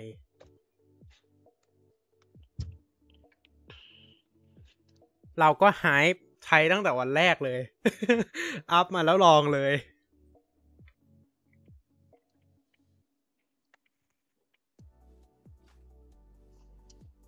แต่ลายมืออันแสนสวยงามของเรานั้น มันก็จะยากหน่อยนิดนึงผลผลจากการลองนะ มันดีมันใช้งานได้ อย่างไม่น่าเชื่อ ใช่ อ่าอืมของเราใช้งานได้ประมาณแปดสิบเปอร์เซ็นแล้วกัน เพราะว่าลายมือเราไม่ค่อยสวย แต่ก็ก็อย่างที่บอกครับว่าอย่าลืมเปลี่ยนคีย์บอร์ดเป็นภาษาไทยด้วยละกัน เพราะว่า ถ้าเกิดกดคีย์บอร์ดภาษาอังกฤษเนี่ยมันก็จะมัน detect มันก็จะเป็นออภาษาอังกฤษ ใช่ แต่คีย์บอร์ดไทยสามารถเขียนในทั้งไทยอังกฤษถาม เออตลกไหม ตลกดี ใช่ครับ คีย์บอร์ดไทยสามารถเขียนได้ทั้งไทยอังกฤษ แต่คีย์บอร์ดอังกฤษคือเขียนได้เฉพาะภาษาอังกฤษ อ่าฮะ อ่า ก็ก็อย่าลืมเปลี่ยนเป็นคีย์บอร์ดภาษาไทยกันด้วยแล้วกันนะครับ เวลาเขียน Scribble แต่เท่าที่เราลองเขียนแล้วเนี่ย ลายมือของเราอาจจะไม่ได้แย่มาก มันก็เลยดีเทคได้ทุกคำเลย ตั้งแต่ลองใช้มาก็คือ มันดีเทคได้เรื่อยๆ ดีเทคได้ตลอด ก็ถือว่า Apple ทำออกมาดี ลายมือที่เราไม่ได้ ลายมือสวยเหมือนคัดไทยก็สามารถเขียนได้ อืม แต่ถามว่าลายมือหมอ อันนี้ไม่ทราบ ของเราเป็นลายมือประเภทตวัด เขียนตวัดอยู่แล้ว แล้วก็บางทีมันก็จะดีเทคสระวรรณยุกต์ไม่ได้ อืม คือเราก็เขียนค่อนข้างอันนี้เหมือนกัน แต่ว่ามันดีเทคได้ก็ถือว่าดี อาจจะแบบเราเขียนค่อนข้างชัดไปหน่อย หรือเปล่า ไม่รู้สิอันนี้ แต่ถือว่าชอบมากแบบ อ่ามีมีบ้างแบบไอตัวที่มันใกล้ๆกันอย่างเช่น พอพันฟอฟัน อ่าอ่ามันมีบ้างที่ดีเทคผิดอ่าฮะใช่ไหมล่ะก็มันก็เขียนถ้าเราเขียนหาง แบบถ้าเกิดเราเราเขียนหางแบบไม่ชัดมากอะมันสามารถดีเทคผิดได้นะอย่างเช่นอืมพอพานแบบเราอาจจะเขียนหางแบบเกินไปนิดนึง มันก็จะดีเทคเป็นฟอร์ฟันไปละอะไรแบบเนี้ยอื มมีบ้างแบบตัวที่มันใกล้กันอะภาษาไทยมันประมาณนั้นแหละ อ่า อืม ใครเขียนพอสำเพาไม่มีหัวก็เตรียมตัวนะครับ อ่าฮะ ผมที่เขียนถอดถุงกอไก่ พอสำเพาใช่เหมือนใครกันเขียนเลยใช่ใช่เอาจริงๆ ถ้าใครเขียนถอถุงไม่มีหัวอะเตรียมตัวเลยนะ มันอ่านไม่ออก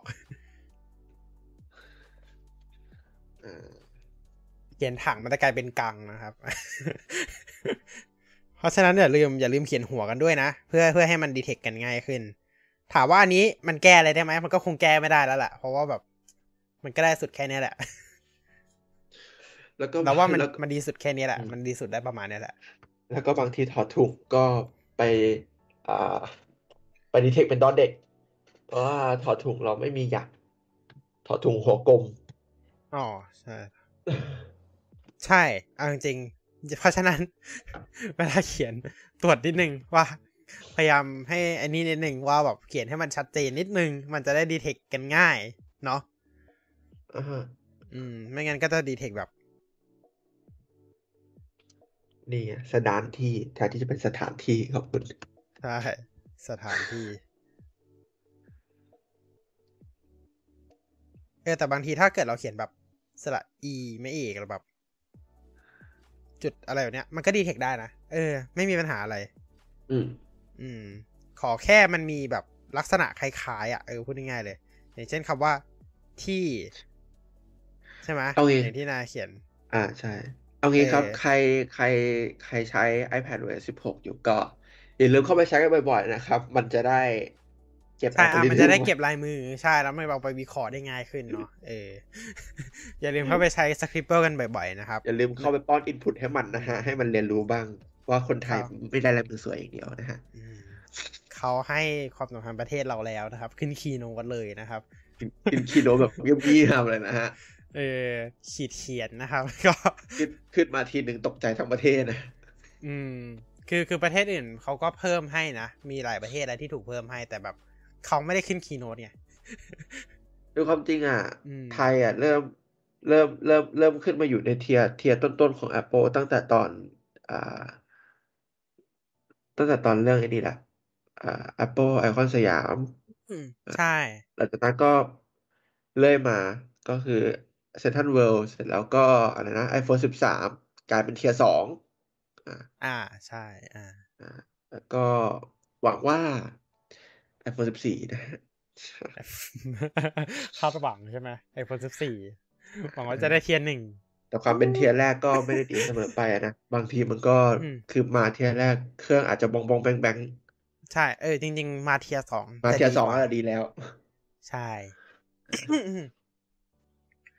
อย่างที่บอกว่าโอเคเครื่องล็อตแรกมันอาจจะมีปัญหา มันจะไปปรับแก้ในล็อตถัดไปนะ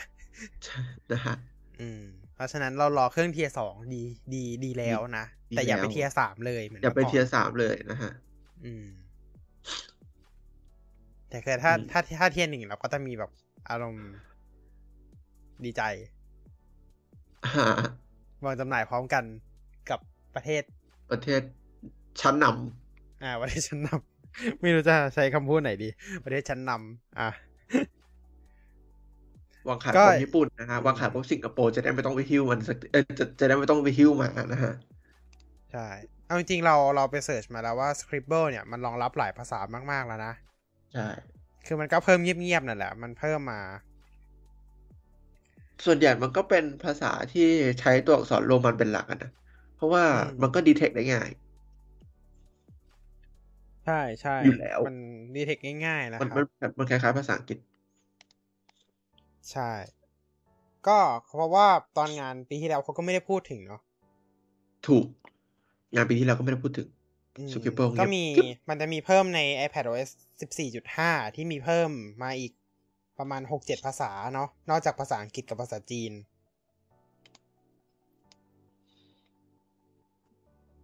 ใช่ไหมแล้วแล้วเราก็ได้ข่าวล่าสุดแค่นั้นสำหรับ Scribble อ่า อืม แล้วก็มีภาษาญี่ปุ่น อะ ภาษาญี่ปุ่นจีนอะไรพวกเนี้ยก็ก็เพิ่มเข้ามา แต่ว่าล่าล่าสุดก็คือเราได้ขึ้นคีโนตก็คือเท่ากับมีสามภาษาที่จะได้ขึ้น Keynote ก็คือ อังกฤษจีนแล้วก็ไทยเหรออืมมังอืมดูเหมือนจะเป็นอย่างนั้นนะเออดูจะเป็นอย่างนั้นนะฮะเพราะฉะนั้นไปช่วยๆกันใช้นะครับ เราว่าตลาด iPad ประเทศไทยก็ถือว่าดีอยู่พอสมควรเลยนะ อ่าฮะ อืมเพราะไม่งั้นก็จะเหมือน Live Text อะยังไม่เพิ่มสักทีอืม Live Text ก็ยังไม่มาสักที อืม แต่ Scribble เขาใส่มาให้เลยก็ดีนะครับ อืมอืมโอเค มีอะไรอีกไหมเนี่ย iPad อืมอืม iPad Tab Tab Group ไม่ค่อยได้ใช้ Weather พูดไปแล้ว เอ่อ Live Text พูดไปแล้ว Home พูดไปแล้ว Family Sharing ไม่ได้ใช้ Desktop Class App อะ Desktop Class App คือหลักๆอะ Desktop Class App เราก็จะได้ใช้พวกแอปโน้ตดาวน์โหลดแอปไฟล์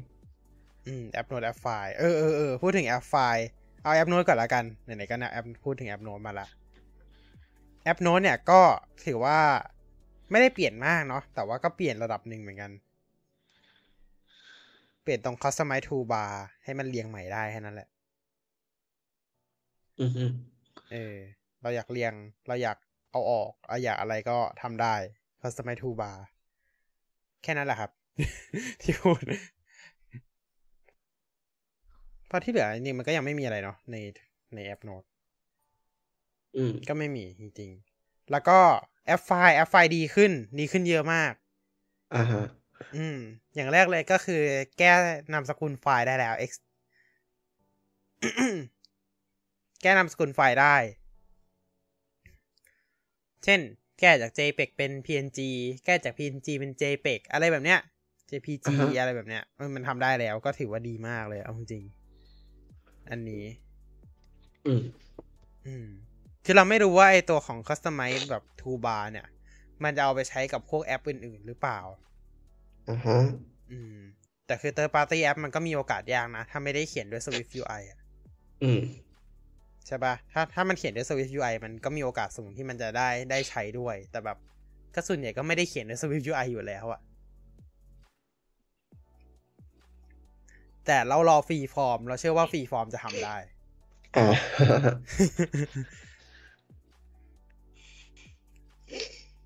มันต้องทำได้สิ Freeform ของ Apple เองอะแล้วมันเป็นแอปที่น่าจะคาดหวังได้มากที่สุดละมั้งสำหรับใช้ฟีเจอร์เนี่ย Customize Toolbar อืม เพราะว่าแอปโน้ตมันก็ไม่ได้ Customize ได้อะไรขนาดนั้นนะ มันก็แบบอืมอืมพอกดเข้าไปปุ๊บ มันก็ไอ้สี่ action เดิมมาแหละ แค่เรียงสลับหรือว่าจะเอาออกก็ได้ อืมอืม มีแค่นั้นเนาะแล้วก็ Pages Number Keynote ก็ก็ ก็ไม่ได้ใช้เพราะเราใช้ Office นะครับ เราใช้ Microsoft Office อยู่แล้ว อืม แต่แต่ต้องดูนะ เพราะว่า เออ เราก็ต้องรอดูต่อไปอะนะ ว่ายังไง เขาจะทำยังไง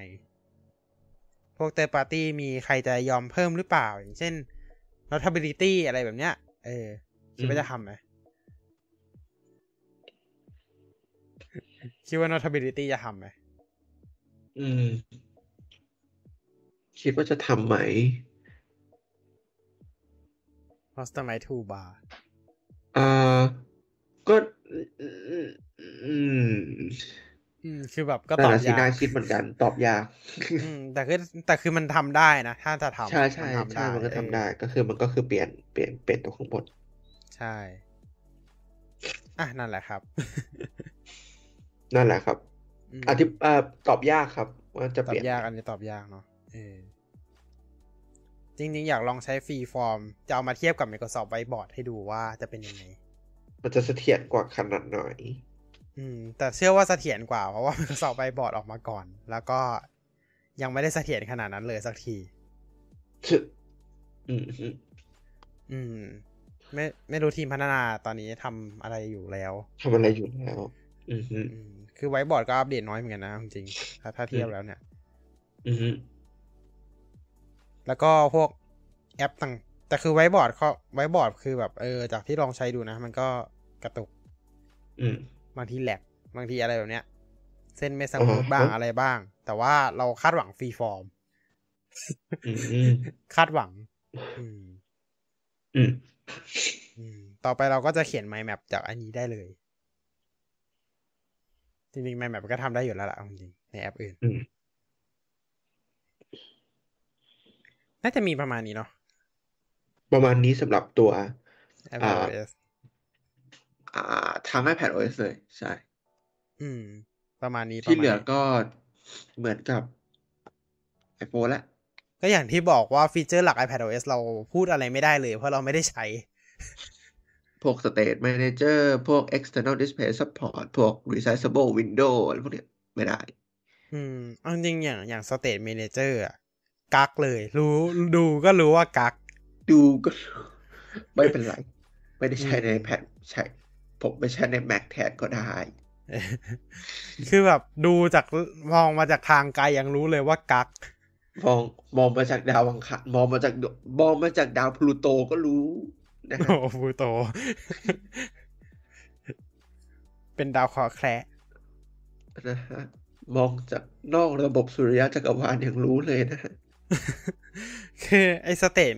คืออย่างที่ทุกคนรู้ว่าสเตท Manager อะถ้าเกิดอยากให้ iPad รุ่นเก่าใช้ทำยังไงครับ limit หน้าต่าง จบเรื่องอืมจริงไหมมันทำได้มันก็แต่ทำเรื่องได้ที่จะไม่ทเออำนะครับ ใช่ Display Scaling Mode อะ มันทำได้ไหม มันก็ทำได้ ถ้าจะทำเพราะมันก็แค่ปรับขนาดเองนะ Display ทุกอ Scaling ย่างอะมันล็อกได้ แค่เขาเลือกที่จะทำหรือไม่ก็แค่นั้นเอง ใช่อ่าคุณก็รู้ว่ากักหลายอย่างเลย อย่างไออ่า Display Scaling ดูก็รู้ว่ากัก State Manager ดูก็ยังรู้เลยว่ากัก อืม อืม ถึงขนาดมีคนบ่นเรื่อง อ่าแท็บ S7 มันมันยังทำได้เลยครับ Samsung Dex Samsung Dex ใช่ หมวด Samsung Dex มันยังทำได้เลยทำไมอืม iPad ทำไม่ได้ล่ะ อืม อืม ก็เข้าใจว่าเขาเขาอยากแบบอืมเปิดพร้อมกันแปดหน้าต่างแล้วที่จีดที่สุดคืออะไรรู้ไหมครับ State Manager ใน macOS Ventura ไม่กักเลยครับ ใช้ได้อ้าวทุกตัว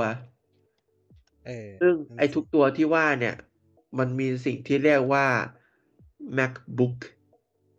MacBook MacBook 12 นิ้วรุ่น 2017 อยู่ด้วย ซึ่งไอ้ตัวนี้เนี่ย มันช้ากว่า Mac ใหม่ มันช้ากว่า iPad เอาจอีริกงๆนะ คนคนที่เคืองที่สุดน่าช้าจะกว่าเป็น iPad A12Z เนี่ยแหละอืมก็คือผมนั่นเองนะฮะคนละคนที่สุดนะฮะพวก A A12Z A12X นี่น่าจะเคืองกันมากเลยคือว่าพวกที่ใช้ iPad Pro รุ่นรุ่นงอได้อะคือเครื่องกันหมด iPad Pro iPad Air รุ่นงอได้นะ คือเครื่องเพกันราะหมดว่าไม่ใช่ Air เป็นวัน Air รุ่น Air รุ่นงอได้จะมี A A14 A14 อาจจะไม่เท่าไหร่เพราะรู้ว่าแบบ CPU อาจจะแบบมีสิทธิ์ที่ยังไม่ถึงได้ แต่แบบ A12Z M1 รุ่น 64กิกคุณบอกว่าคุณ swap RAM ไม่พอ คุณคุณพี่ก็ให้ developer เอา developer transition kit ที่ใช้ A12Z ไปให้นักพัฒนาใช้นะฮะ แต่คุณพี่ไม่สามารถใส่ State Manager เข้ามาในชิป S12Z ได้โอ้จริงมัน A12Z ยัดแม็กทำเล่นเกม เล่นอะไรเล่นนะเกม Triple A ใส่ยัด Transition Kit ลง Mac mini ได้จัดได้ทุกอย่าง เอแต่อทำ State Manager ไม่ได้ เออแต่ทำ State Manager ไม่ได้ซูนไหมฮะซูนดีครับ รออะไร อืม อ่า เข้าใจได้ว่าแรมอาจจะไม่เท่ากัน เออ อ่าอ่าคิดมองโลกในแง่ดี มองโอ้โหมองโลกในแง่ดีมากแต่แต่คุณรู้อะไรไหมครับว่า iPad คุณปกติคุณก็รันสามแอปได้อยู่แล้วนะ อืมอืมเผลอๆสี่ด้วยอะอ่าพร้อมกัน อะอย่างแรกเลยสองแอปแรกไซส์ by Split View อืม อืม ก็คือไอแอปสองข้างแบ่งซ้ายขวา อย่างที่สองเลยอ๋อจริง ๆ มี Center View ด้วยนะ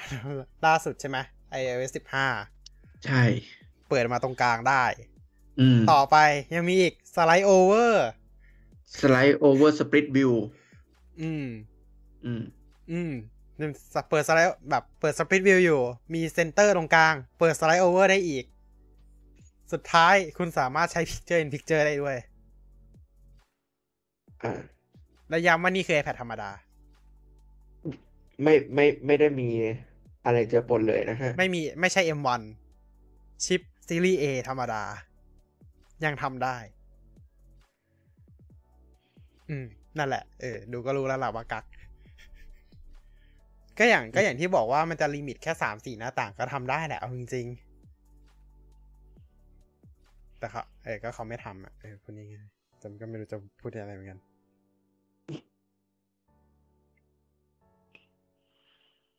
นั่นแหละ อืม อืม เอาจริงนะ external display support เนี่ย เราว่าจริง ๆ มันมีอีกไอเดียหนึ่งเหมือนกันนะ ไม่ต้องใช้ state manager ก็ได้แต่แบบ บีบจอ iPad ให้เป็นแบบจอเต็มก็ได้ไหม ถ้าจะมิลเลอร์อะอ่า บีบจอ iPad ให้เป็น16 9ก็ได้หรือเปล่า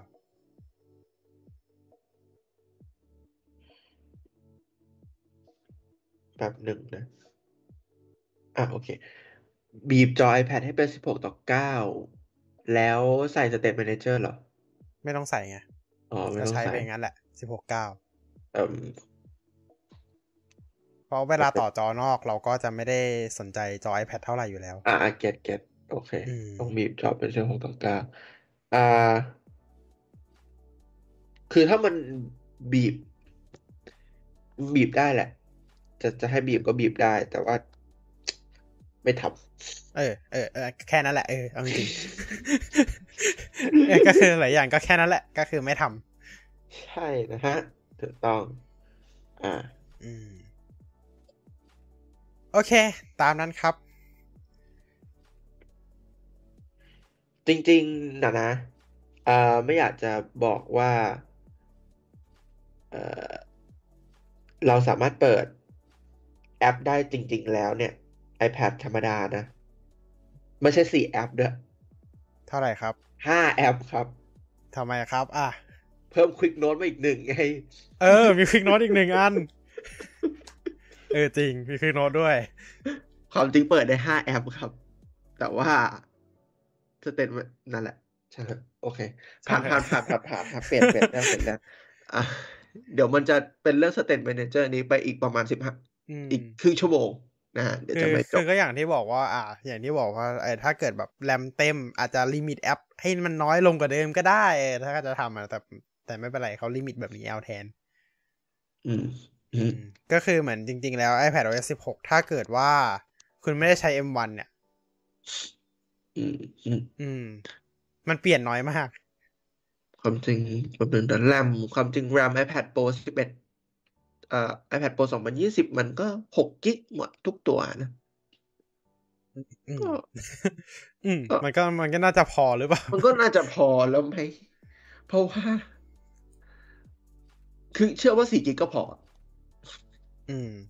นะฮะแล้วแล้วสิ่งที่หลายคนหวังกับ M1 นะ อุตส่าห์เอา M1 มาใส่นะ ก็คือไอ้ desktop class app ที่ไม่ใช่แบบเนี้ย คือคือ desktop class app ที่ที่เป็น desktop จริงๆ desktop อะจริงเออ ไม่ใช่ desktop class app ที่จะมาเปลี่ยน toolbar อะไรแบบๆเปเนี้ยล่าเปล่า ที่ที่อยากได้เนี่ยคือ Final Cut Pro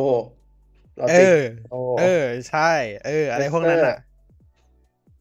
อะไร Xcode พแบวบกเนี้ยเต็มๆอ่า Xcode แบบเต็มๆอะ ไม่ใช่ X Xcode ที่มาในคราบ Swift Playground อะ เออ อ่า Visual Studio อะไรเงี้ย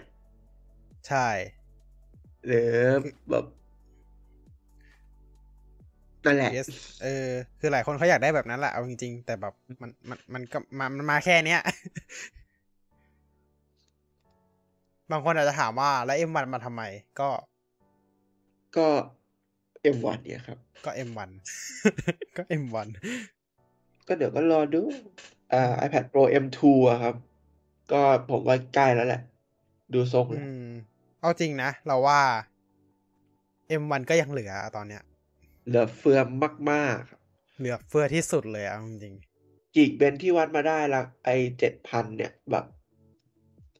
คือเอาเอาเป็นว่าเหลือขนาดไหนก็คือ A12X ที่เปิดตัวไปเมื่อ เมื่อปี 2018 19 20 เปิดเปิดตัวเมื่อสี่ปีที่แล้วก็คือยังไม่ยังไม่ยังไม่มีอาการกระตุกเลยๆอืม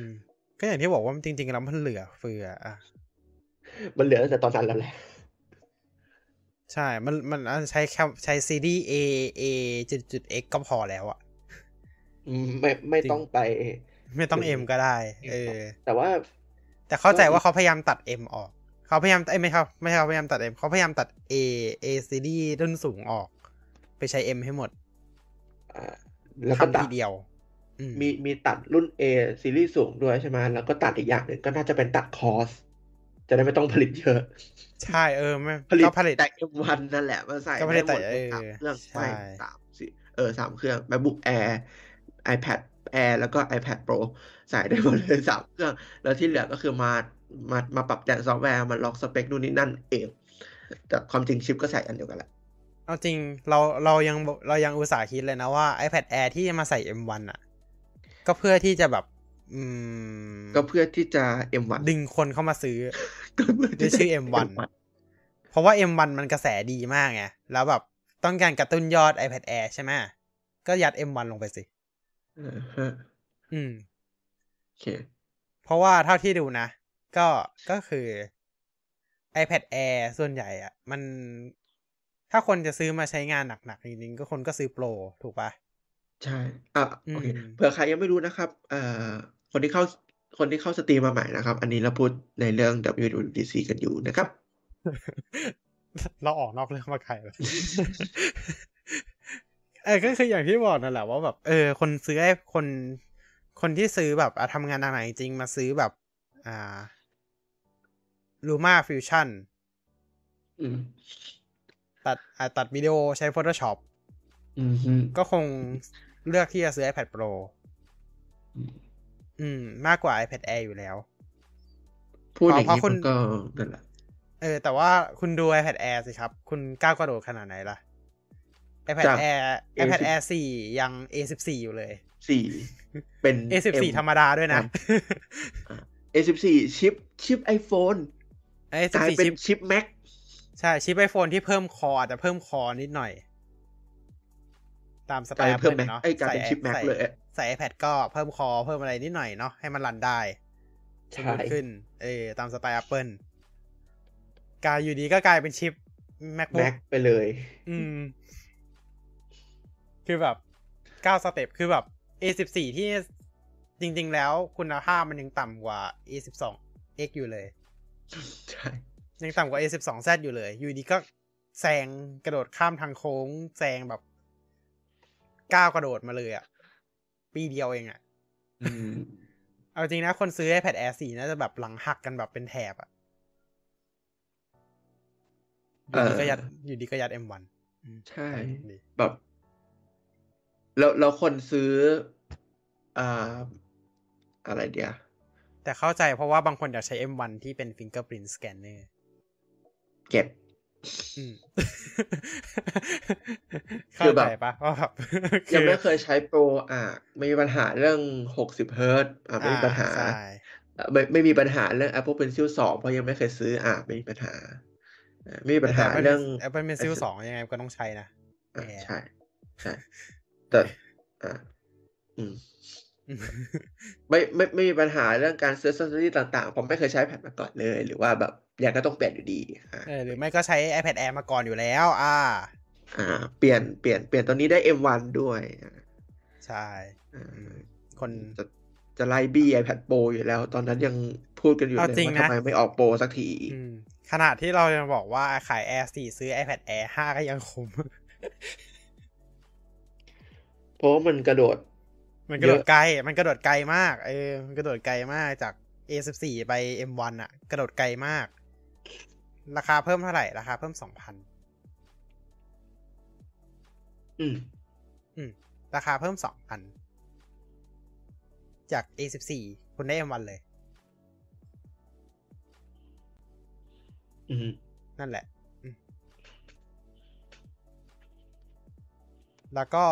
แต่มินิยังเนาะ มินิยัง มินิ ยัง M1 ก็ไม่รู้จะเอามาทำอะไรเหมือนกันเอาจริงโหทำมินิใส่ M1 น่าจะร้อนถึงเครื่อง อุ่นๆ อ่า แต่ว่าอย่างที่หลายคนบอกว่าไอเหมือน iPad Air ก็พยายามแบบลดฝาหลังลงๆลดลดคุณภาพอลูมิเนียมลดคุณภาพฝาหลังงอง่ายขึ้น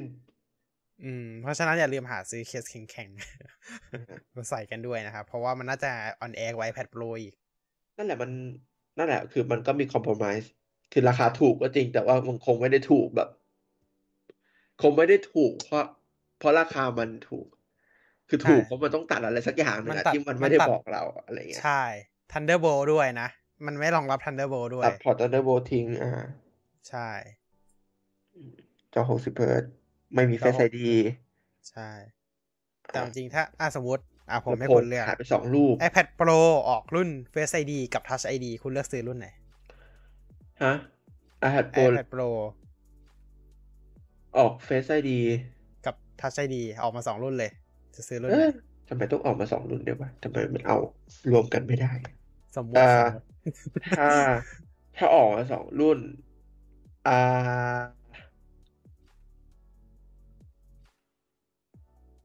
อะถ้าช่วงนี้นะช่วงโควิดนะอ่าก็ช่วงก็โคซื้วิด Touch อ่า ID อ่า ซื้อ Touch ID อ่าแต่ถ้าช่วงอื่นอาจจะตัดเรื่องโควิดทิ้งไปเลยอะก็ซื้อ Face อ่า ID Face ID อ่าเพราะ Face ID มันสะดวกกว่า อ่ายังไงยังไง Face ID ก็สะดวกกว่าเนาะ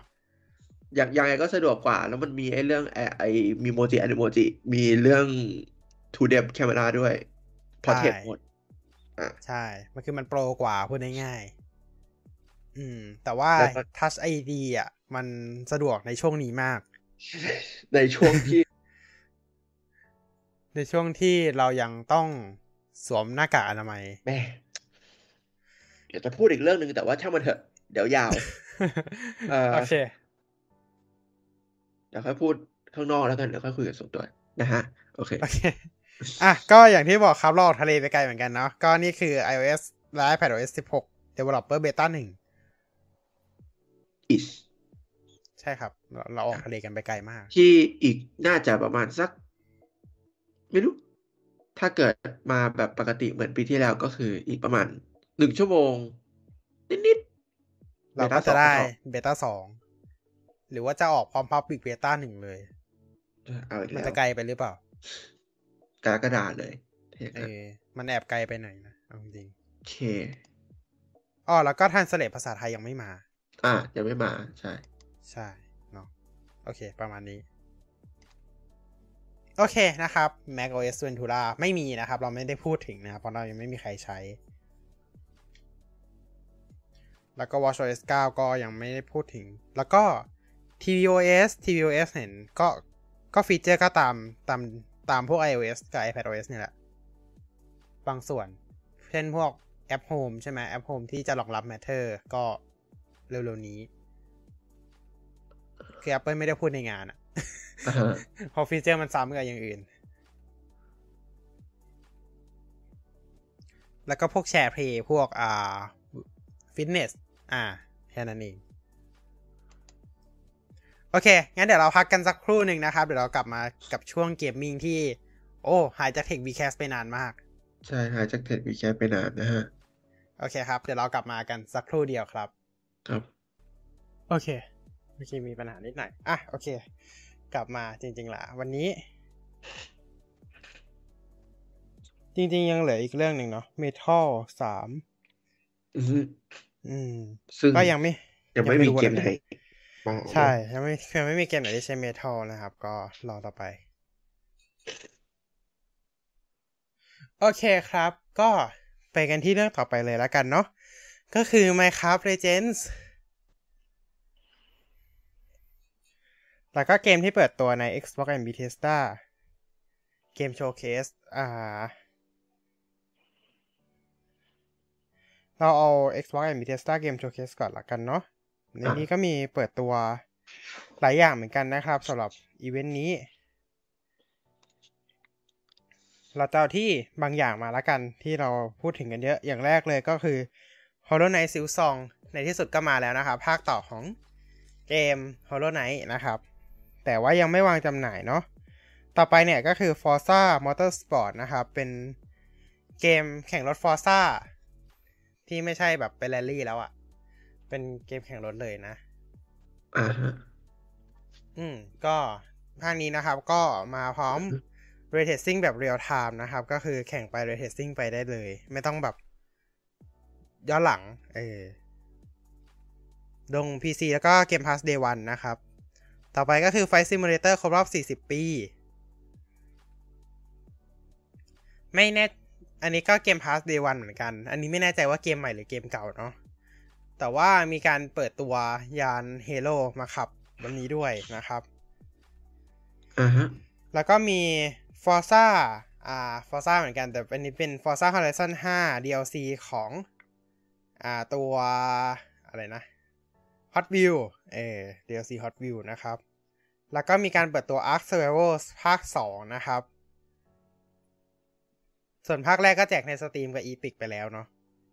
อ่าฮะอืม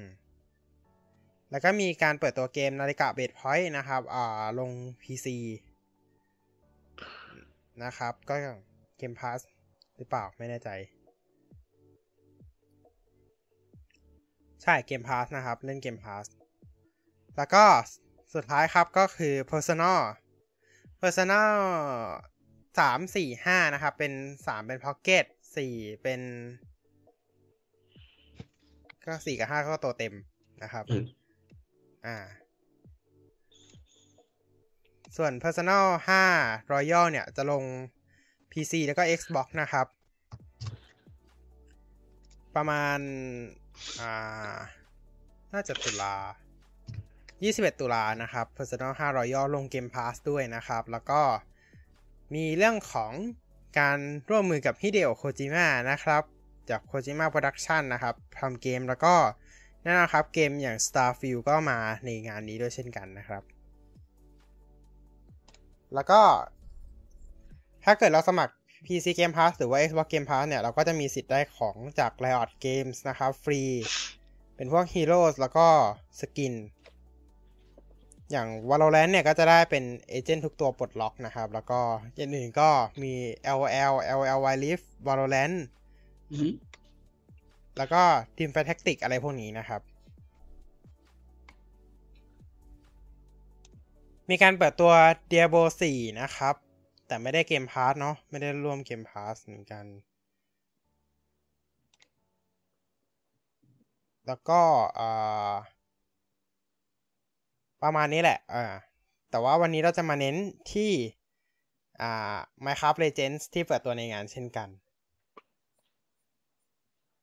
เอาแล้วก็อีกอย่างหนึ่งก็คือเพิ่งประกาศไปก็จะมี Xenoblade Chronicle 3 Direct วันที่22นี้อือฮึนะครับ โอเค เรามาที่ Minecraft Legends กันดีกว่าอ่าอืมก็แน่นอนว่าเราก็ต้องแบบเราเป็นคนเล่น Minecraft เราก็น่าจะไฮป์กันเป็นธรรมดา อือฮึอืมกับการเปิดตัวเกม Minecraft ใหม่จากผู้สร้างเดิม โมยแยงโอเคนะครับ ก็เป็นเกม Minecraft ที่เอ่อดูดีพอสมควรเลยนะ แล้วเขาบอกว่าจะเป็นเกมแนว Action Strategy เกมด้วยก็คือเป็นเกม Action วางแผน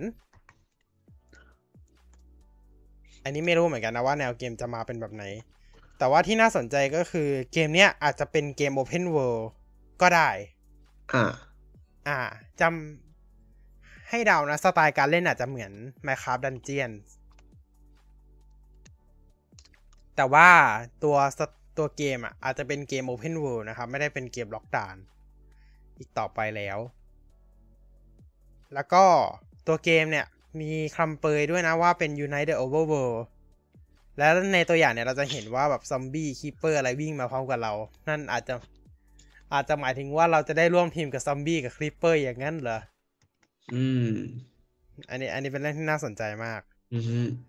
แล้วก็ตัวของเนื้อเรื่องเกมเนี่ยก็คือ Piglin เนี่ยมาบุก Overworld แปลกๆไหม Piglin บุก Overworld แล้วก็ทะลุ dimension ใช่กำลังจะครอบงำ Overworld ให้กลายเป็น Nether เราก็เลยต้องแบบยับยั้งช่วยปกป้อง Overworld ของเรา โดยร่วมกับทุกอย่างใน Overworld ทั้ง skeleton ซอมบี้ Creeper ก็เป็นไปได้เหมือนกันที่ monster เหล่านี้จะมาร่วมสู้กับเราอ่าฮะ แล้วก็เกมนี้ไม่ได้มีแค่สู้อย่างเดียวเนาะก็จะมีการสร้างด้วย เพราะว่าเป็นเกม Open World อ่าแต่ว่าก็จะไม่ได้สร้างเหมือนแบบ Minecraft ที่เรามาต่อทีละบล็อก แต่ว่าจะใช้อาร์เรย์ในการช่วยสร้าง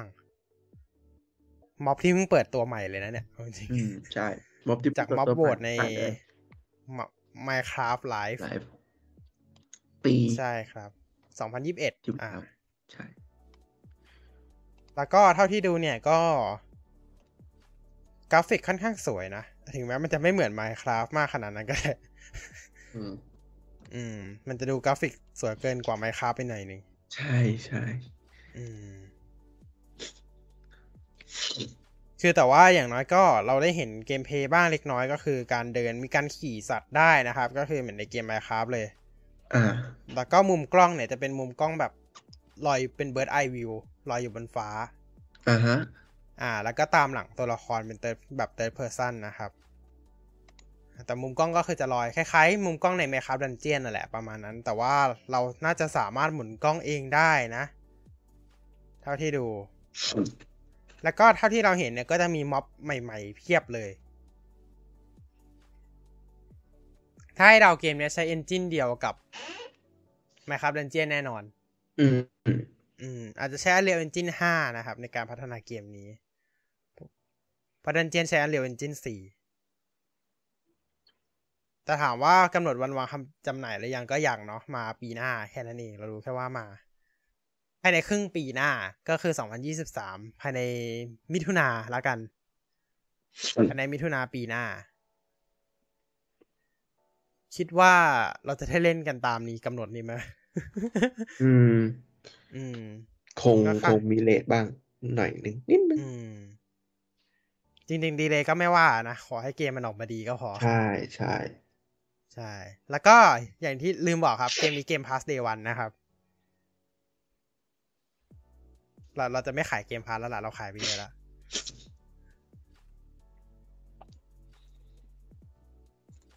ก็ในประเทศไทยก็มีเปิดแค่ PC Game Pass เนาะ มี Minecraft Dungeon มีอะไรแบบนี้อยู่ในนั้นด้วย ก็สำหรับเกมนี้ลงอะไรบ้างนะครับ แน่นอนลง Xbox ลง PC ลง Xbox Series XS ลง Xbox One PlayStation Steam แล้วก็ Nintendo Switch นะครับ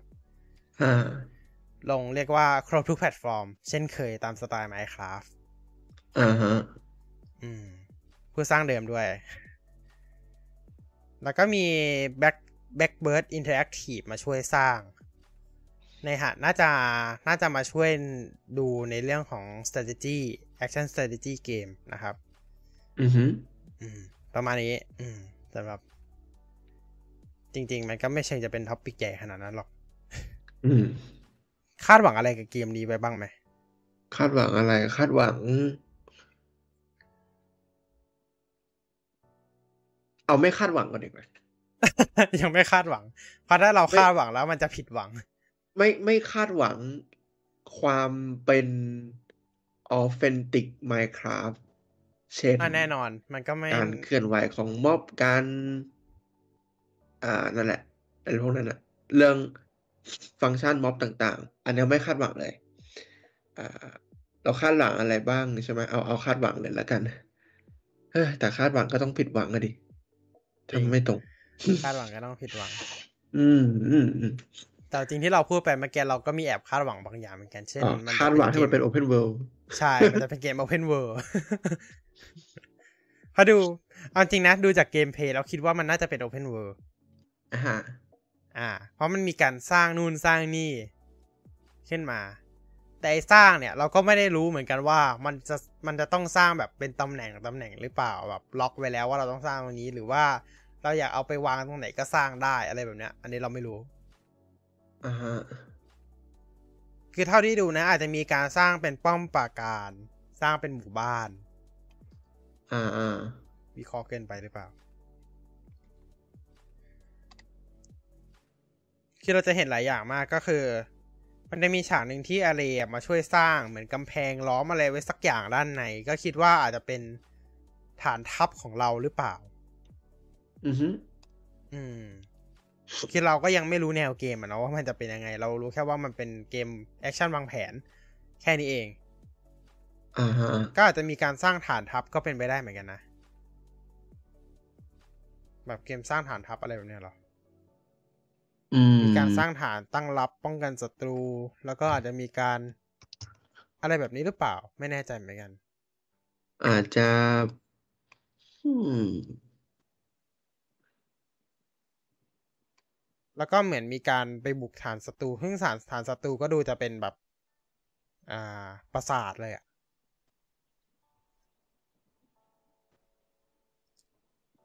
ไม่รู้สิ แต่กราฟิกอาจจะค่อนข้างคล้ายๆ Minecraft Dungeon นะครับ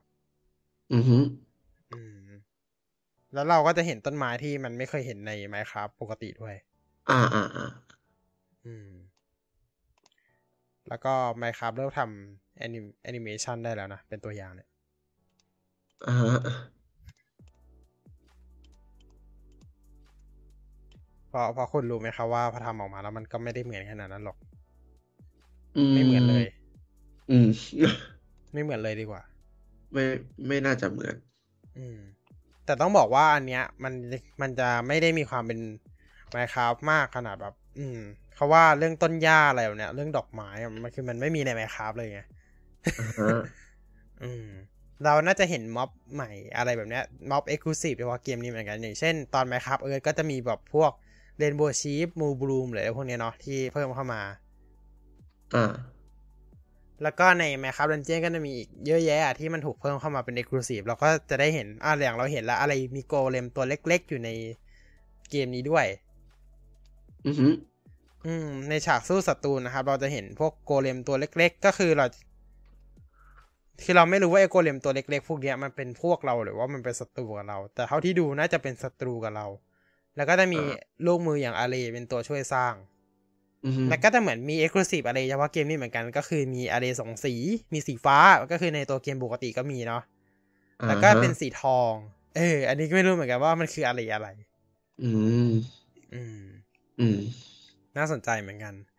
ในส่วนอ่าอะไรอะไรสีฟ้าในเกมหลักก็คือเอาไปเก็บของใช่ไหม ในเกมนี้เอาไปใช่ช่วยสร้าง เอออ่าเรียกว่าเป็นเครื่องทุนแรงอย่างละใช่ใช่คือเครื่องทุนแรงเนี่ยเอาเลมาเป็นเครื่องทุนแรงอีกแล้วอืมใช่ คือเราไม่รู้ว่าไอ้โกเลมตัวเล็กๆ เนี่ย มันอาจจะเป็นคลิปของทางเราก็ได้ เป็นแบบลูกสมุนนะเพราะว่าเท่าที่ดูมันเหมือนมันเดินตามเราอะแล้วเข้าไปบูให้เราอะอาจจะเป็นเหมือนลูกสมุนของเรา เดาว่ามีการสร้างฐานทัพมีการผลิตอ่าสะสมวัตถุดิบมาเพื่อ ผลิต เหมือนไง ฝึกฝนลูกสมุนของเราทำลูกสมุนสร้างลูกสมุนขึ้นมา แล้วก็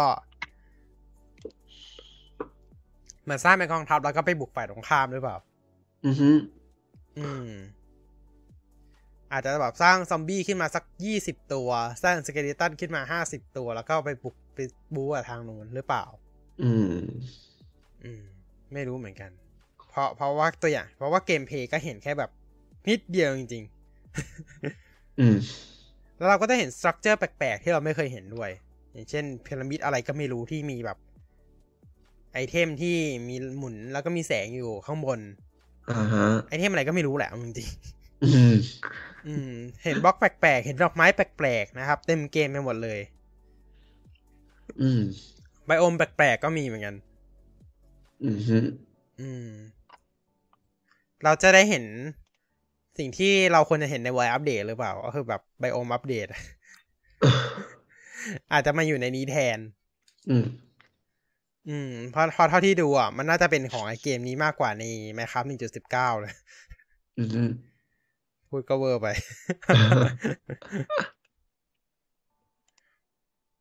อะไรประมาณนี้มากกว่าเนาะเออ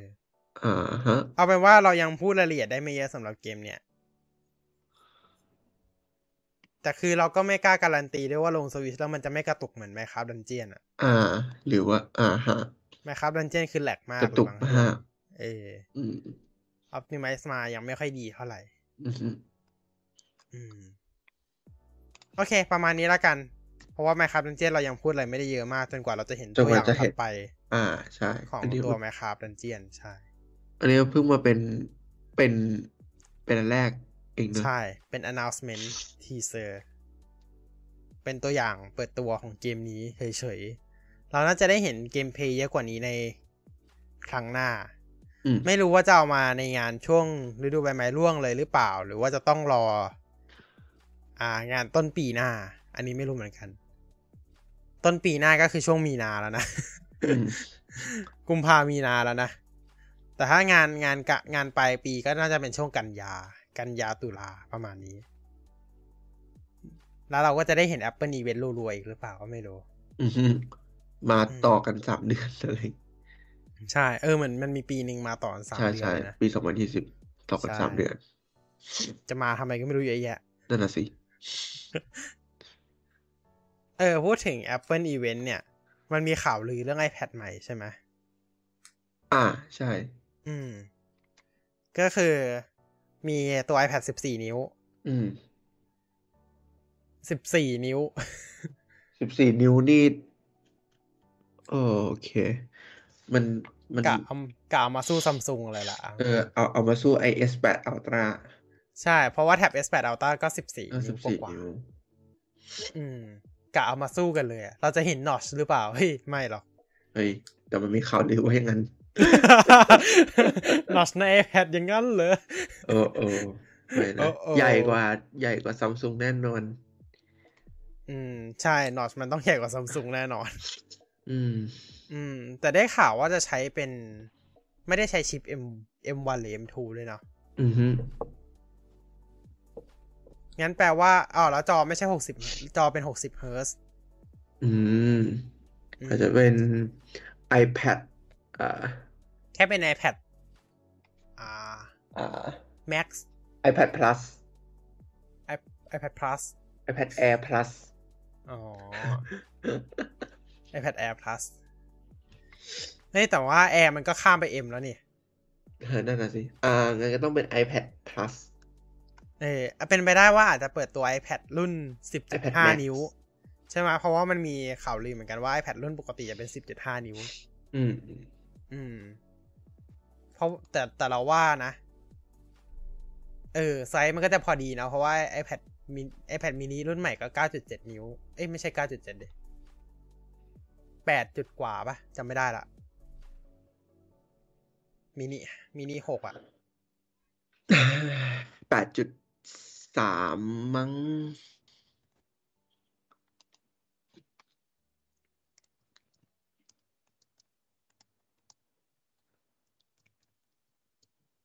แปดมินิหจุกดสามใช่แปดจุดสามมินิ้วนิแล้หวกใช่ไหมใช่แต่จริงเราว่าแกลมันจะใหญ่ขึ้นกว่าเดิมอะอืมแต่ไม่เป็นไรหรอกเออสิบจุดห้านิ้วก็หมายความว่า iPad อาจจะใช้ดีไซน์ใหม่หรือเปล่า แล้วก็ได้ข่าวลือมาว่าจะเปลี่ยนเป็น USB-C ด้วยอ่าฮะอืม แต่ชิปเนี่ยไม่รู้เหมือนกัน อาจจะใช้ชิป ซีรีส์ A เหมือนเดิมเนาะเท่าที่ได้ยินอ่า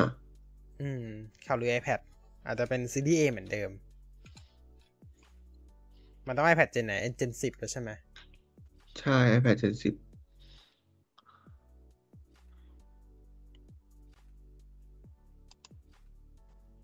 อืม แต่ว่ามันก็มีหลายข่าวลือเหมือนกันนะ บางข่าวลืออาจจะบอก แล้วบางข่าวลือก็บอกว่าใช้ดีไซน์เดิม แต่ว่า เป็น A14 อือฮึอืม เราก็ไม่บางข่าวลือก็บอกว่าเปลี่ยนดีไซน์เป็น Type C ก็ไม่รู้เหมือนกันสิ มีหลายอย่างมามีหลายอย่างมากๆเลยที่แบบมีการ แต่ว่ายังไง iPad Gen 10 มันต้องเปิดตัวปีนี้แน่นอน เพราะมันเปิดทุกปี อืม อืม เนี่ยเขาบอกบางข่าวเลยก็บอกมีปุ่มมีปุ่มโฮมรองรับ 5G ใช้ชิป A14 เนาะเออแต่ส่วนใหญ่จะบอกว่าลองใช้ชิป A14 ใช่จะใช้ชิป A14 อืม ก็คือชิปเดียวกับ iPad Air รุ่นที่4อืม อืม แต่ดีไซน์อาจจะเป็นดีไซน์เดิม อืมอืม ถ้าให้เราเดานะ Air สามปรับ CPU ขาย Gen อ่าฮะ10ตัด Full Lamination ออก อ่า ประมาณนั้น เราว่าประมาณนั้นแหละ ประมาณนั้นน่าจะทรงๆนั้นแหละอืมคงคงไม่น่าจะพ้น ไม่น่าจะพ้นทรงเนี้ยเราไม่ว่าน่าจะพ้นทรงนั้นใช่ใช่ถูกอืมถูกเพราะถ้า10.5เราว่า Apple ยังไม่ขยับไป ดีไซน์เป็แบนบของหรอกเออเป็นอ่าเป็นดีไซน์แบบนั้นอะอืมเราว่า10.5ยังคงเป็นดีไซน์เดิม แต่อาจจะใช้บอดี้ Air 3ที่ตัด Full Lamination ออก อืม อืม เป็นไปได้ว่าจะเป็นแบบนี้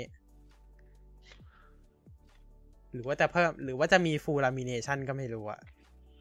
แต่กว่าเขาจะเพิ่มทูโทนเข้ามาก็ยก็ลำบากเหมือนกันนะ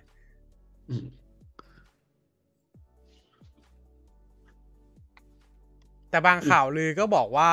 ยังคงเป็นสิบสิบจุดสองอยู่เหมือนเดิมด้วยนะ อ่าฮะ อืม ก็คือมีหลายข่าวลือ ใช่ อืม แต่ถ้าเป็นจอ10.5เราว่าก็คือเอาโมเดลก็คือเอาตัวเครื่อง Air 3ที่ขายไม่หมด มาย้อมสีขายใหม่ เอ้ยมามาทำโมเดลมาทำมามาเปลี่ยนเปลี่ยนอะไรนิดหน่อยขายใหม่เอออือฮึเหมือนตอน Proโอ้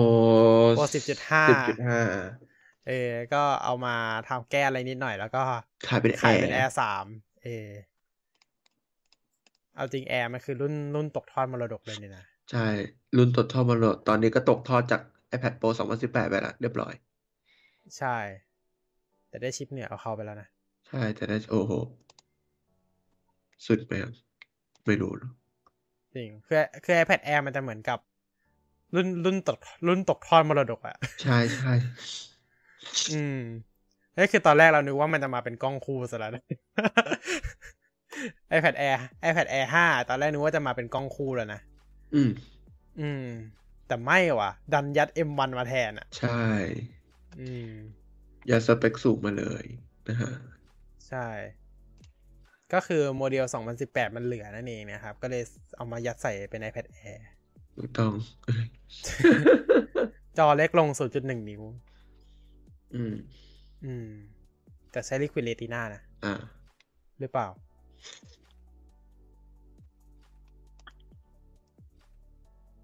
ใช่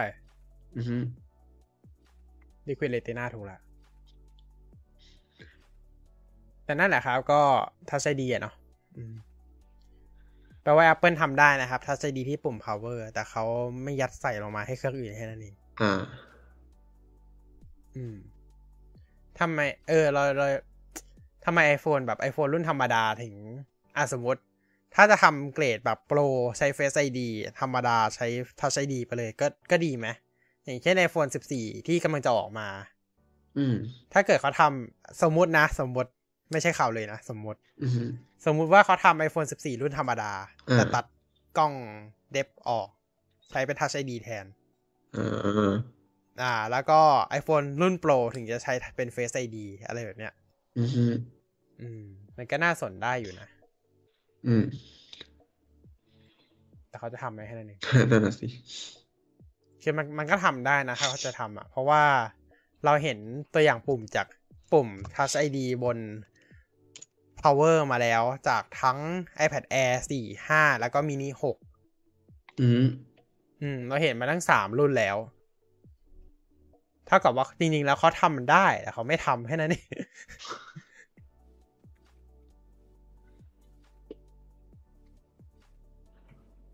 อืม นั่นแหละ เออ แต่รู้สึกว่า iPad iPad Air iPad 4 iPad Air 4 กับ Air 5 ของมันจะหนากว่า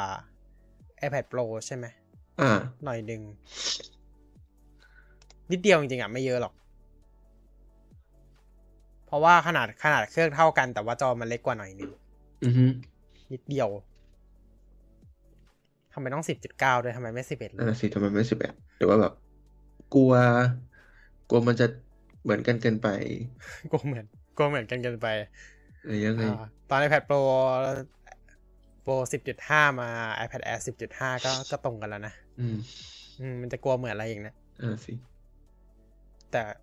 เออแต่ iPad Air ปีนี้ไม่ได้เล่นสีสันชุดฉาดเท่าปีที่แล้วอะอ่าฮะ ใช่ไหมรู้สึกแบบสีมันมืดอันนี้ลงอะอืม ทึมทึมมืดมืดอือฮึๆอืม ด้วยชิป M1 นะครับทำได้ทุกอย่างถือลืนบนโลกใบนี้หรือเปล่า อ่า ยกเว้นอยู่อย่างเดียวก็คือลง Mac OS อ่าเยี่ยมก็ถ้ามันลงได้ก็แม็กตกงานดีครับร้อย ก็จริง Mac ก็ตกงานแล้วก็ อ่า เราก็ไม่จำเป็นต้องเชื่อสิทธิบัตรทุกตัวก็ได้นะครับ เพราะว่ามันไม่ได้เป็นแบบนั้นทุกอย่างหรอกอ่าบางฮะบางทีเขาก็จดไว้เฉยๆนั่นอ่าแบบก็เห็นข่าวอยู่นะ เออ Apple จดสิทธิบัตรนู้น Samsung จดสิทธิบัตรนี้ อืม อ่า แต่ความจริงก็จริง ๆ เราไม่ต้องเชื่อทุกอันก็ได้ เพราะบางทีเขาก็จดไว้จดหลอกเฉยๆไม่ไม่ใช่จดหลอกเนี่ยเออประมาณเขาเรียกว่าว่าเออเราจดเราคิดได้อะ ก็จดไว้อืม คิดออกมาได้อะอย่างเช่นอะไรนะ อ่า MacBook พร้อมที่ใส่ Apple Pencil อะ เออ จดไว้ คิดได้ก็จด อืม แต่ก็ไม่รู้เหมือนกันว่าจะเอามาออก ใช่ หรือคีย์บอร์ดใหม่ที่คล้ายๆ Surface อะไรแบบเนี้ย ใช่ บางทีก็แบบ เออก็คิดได้นะ แต่แบบ อาจจะไม่ได้ทำจริงหรอก เพราะบางทีทำแล้วแบบ มันอาจจะไม่ work ก็ได้ไง อย่างซัมซุงใช่ไหมมีจดไอเนี้ยไอโทรศัพท์ตัว S อะโทรศัพท์ตัว Z อะพับสามด้านอะจำได้มีอยู่ แต่ก็ไม่ได้ทำอือฮึอืม ก็ยังไม่ได้ทำออกมาขาย อืม อืม นั่นแหละ ก็เลยแบบ บางทีเขาก็จดไว้เฉยๆนั่นแหละแต่บางทีก็ไม่แน่นะ แบบ เราอาจจะแบบเห็นโลกเปลี่ยนแล้ว MacBook อาจจะรองรับ touchscreen ก็ได้ อือฮึ MacBook อาจจะใช้ Apple Pencil ก็ได้อืม อืมหรือคีย์บอร์ดในอนาคตอาจจะเป็นจอ touchscreen ไปแล้วก็ได้นะอ่าฮะอืม ก็ไม่แน่เหมือนกัน เราอาจจะไม่ได้เห็นคีย์บอร์ดแบบเป็นปุ่มแบบนี้อีกต่อไปแล้ว แต่ไม่มันเลยนะเอาจริงไม่ได้กดอืมอืมไม่มันเลย ขนาดทุกทุกวันนี้เราเราแบบมี เราแบบมีอะไรนะ สองจอจอล่างเป็นคีย์บอร์ด จอบนนะนี่เราก็ยังอุตส่าห์จะไปเอาคีย์บอร์ดปกติมาใช้ อืม อืมโน้ตบุ๊กมีคีย์บอร์ดมันก็ไม่ full option พอ แล้วก็ไปหาคีย์บอร์ดแยกมาต่อ อืม นั่นแหละ เออ อยากให้ macbook ทำอย่างหนึ่งอะยังไงครับนำแพดอ๋อนะเอ่อมีที่ใส่ไหม ไม่รู้เหมือนกัน ก็เลื่อนสิ เลื่อนไว้ทางซ้ายดิ เลื่อนไอคีย์บอร์ดเต็มไว้ทางซ้ายดิ แล้วก็ใส่นำแพดไว้ทางขวานิดหนึ่งมันก็มีที่นี่ อ๋อ อันอันนั้น อันนั้นคือ preference ของผู้ใช้ชาว Windows นะฮะ Mac ไม่ค่อยใช่ไม่ค่อยชอบเท่าไหร่ แต่แต่เวลากดนำแพดมันดีกว่าจริงๆอะคือ Windows มันก็มีแหละไอไอไม่มีนำแพดอะอืม อืม แต่ขี้เกียจมากดนำล็อกอะอืม อืม แต่ว่าเถอะมันมันก็ไม่ใช่เรื่องสำคัญอะไรหรอกก็ก็ใช้ใช้ไปเถอะไม่รู้ดิ เรารู้สึกว่าพิมพ์ full คีย์บอร์ดแล้วมัน เออ มันดีกว่า อยากให้ อยากให้แล็ปท็อปโน้ตบุ๊กมันใส่ full คีย์บอร์ดมาให้อะอืมอืม ซึ่งยากอยู่นะเอาจริงๆเพราะว่าพื้นที่แล็ปท็อปมันไม่ได้เยอะ อืม อืม ถ้า Mac จะทำได้แล้วว่ามันน่าจะต้องเป็นสิบห้านิ้วขึ้นไป อืม อืมอ่าต้องไปต้องไปพูดกับไอ้สิบห้านิ้วนู่น มาทำกับสิบสี่นิ้วสิบสามนิ้วไม่น่าได้สิบสี่นิ้วสิบสามนิ้วมันเล็กเกินไป เออ มันเล็กเกินไป นั่นแหละแต่เขาไม่ทำหรอกเพราะว่ามันมันมันเปลืองดีไซน์เปลืองดีไซน์ อืมนำซ้ำประมาณ ขนาดขนาด MacBook Pro รุ่นต่ำรุ่นสิบสามนิ้วล่าสุดเขายังใช้ดีไซน์เดิมเลย อืม aesthetically ไม่ค่อยสวยได้แหละเอาจริง ถ้ามี numpad อะนะ มันจะไม่ balance ซ้ายขวา เอาจริงเออมันอยู่ผมที่ไม่การค่อยชอบมันอยู่ที่การออกแบบด้วยแหละเอาจริง อันนี้แล้วแต่ อันนี้แล้วแต่เลยอือฮึอืมแต่แต่แต่อย่างที่บอกว่าเขาเขาก็ไม่เปลี่ยนดีไซน์หรอก เพราะว่าเขาก็ไม่อยากจะดีไซน์บ่อย ใช่ อืม ก็อย่างที่เราเห็นกันว่า MacBook Pro รุ่นล่าสุด 13 นิ้วก็ก็ก็ M2 จริง แต่แต่ดีไซน์นอกดีไซน์เดิม เปิดขายแล้วด้วย ใช่อืมก็คือ อ่า เอาจริง ๆ นะครับ ก็คือกรอบมันเหลือนั่นแหละ เอาจริงอืมกรอบมันเหลือแหละ แต่ชิปเนี่ยมันแบบ อืม อยากจะลดกำลังการผลิตในวันแล้วมาทุ่มกับ M2 M2 ดีกว่าๆรุ่นรุ่น M2 ก็ เออไม่เป็น M1 ก็คือผลิตมาเยอะเกินไปก็เลยยัดใส่ iPad ไว้เยอะๆ แค่นั้นเอง อืมฮึใช่ใช่ใช่ใช่ iPad Air เนี่ย อันนี้อันนี้แซวเล่นนะครับ ไม่มีอะไรก็เห็นเห็นทุกอย่างจะยัด M1 ให้ได้เลยนะเนี่ยเอาจริงยัดมันกันตั้งแต่ Mac ยัน M ยัด Mac ยัน iPad อะ อืม อืม ต่อไป iPhone รุ่น Pro เอ่อ iPhone iPhone 14 Ultra ใส่ M1 มาให้ อืม โอเค ไม่จำเป็น อันนั้นไม่จำเป็น อันนั้นไม่จำเป็นที่สุดละเพราะว่ามันไม่ควรจะมี หน้าจอมันไม่ได้ใหญ่พอที่จะทำอะไรได้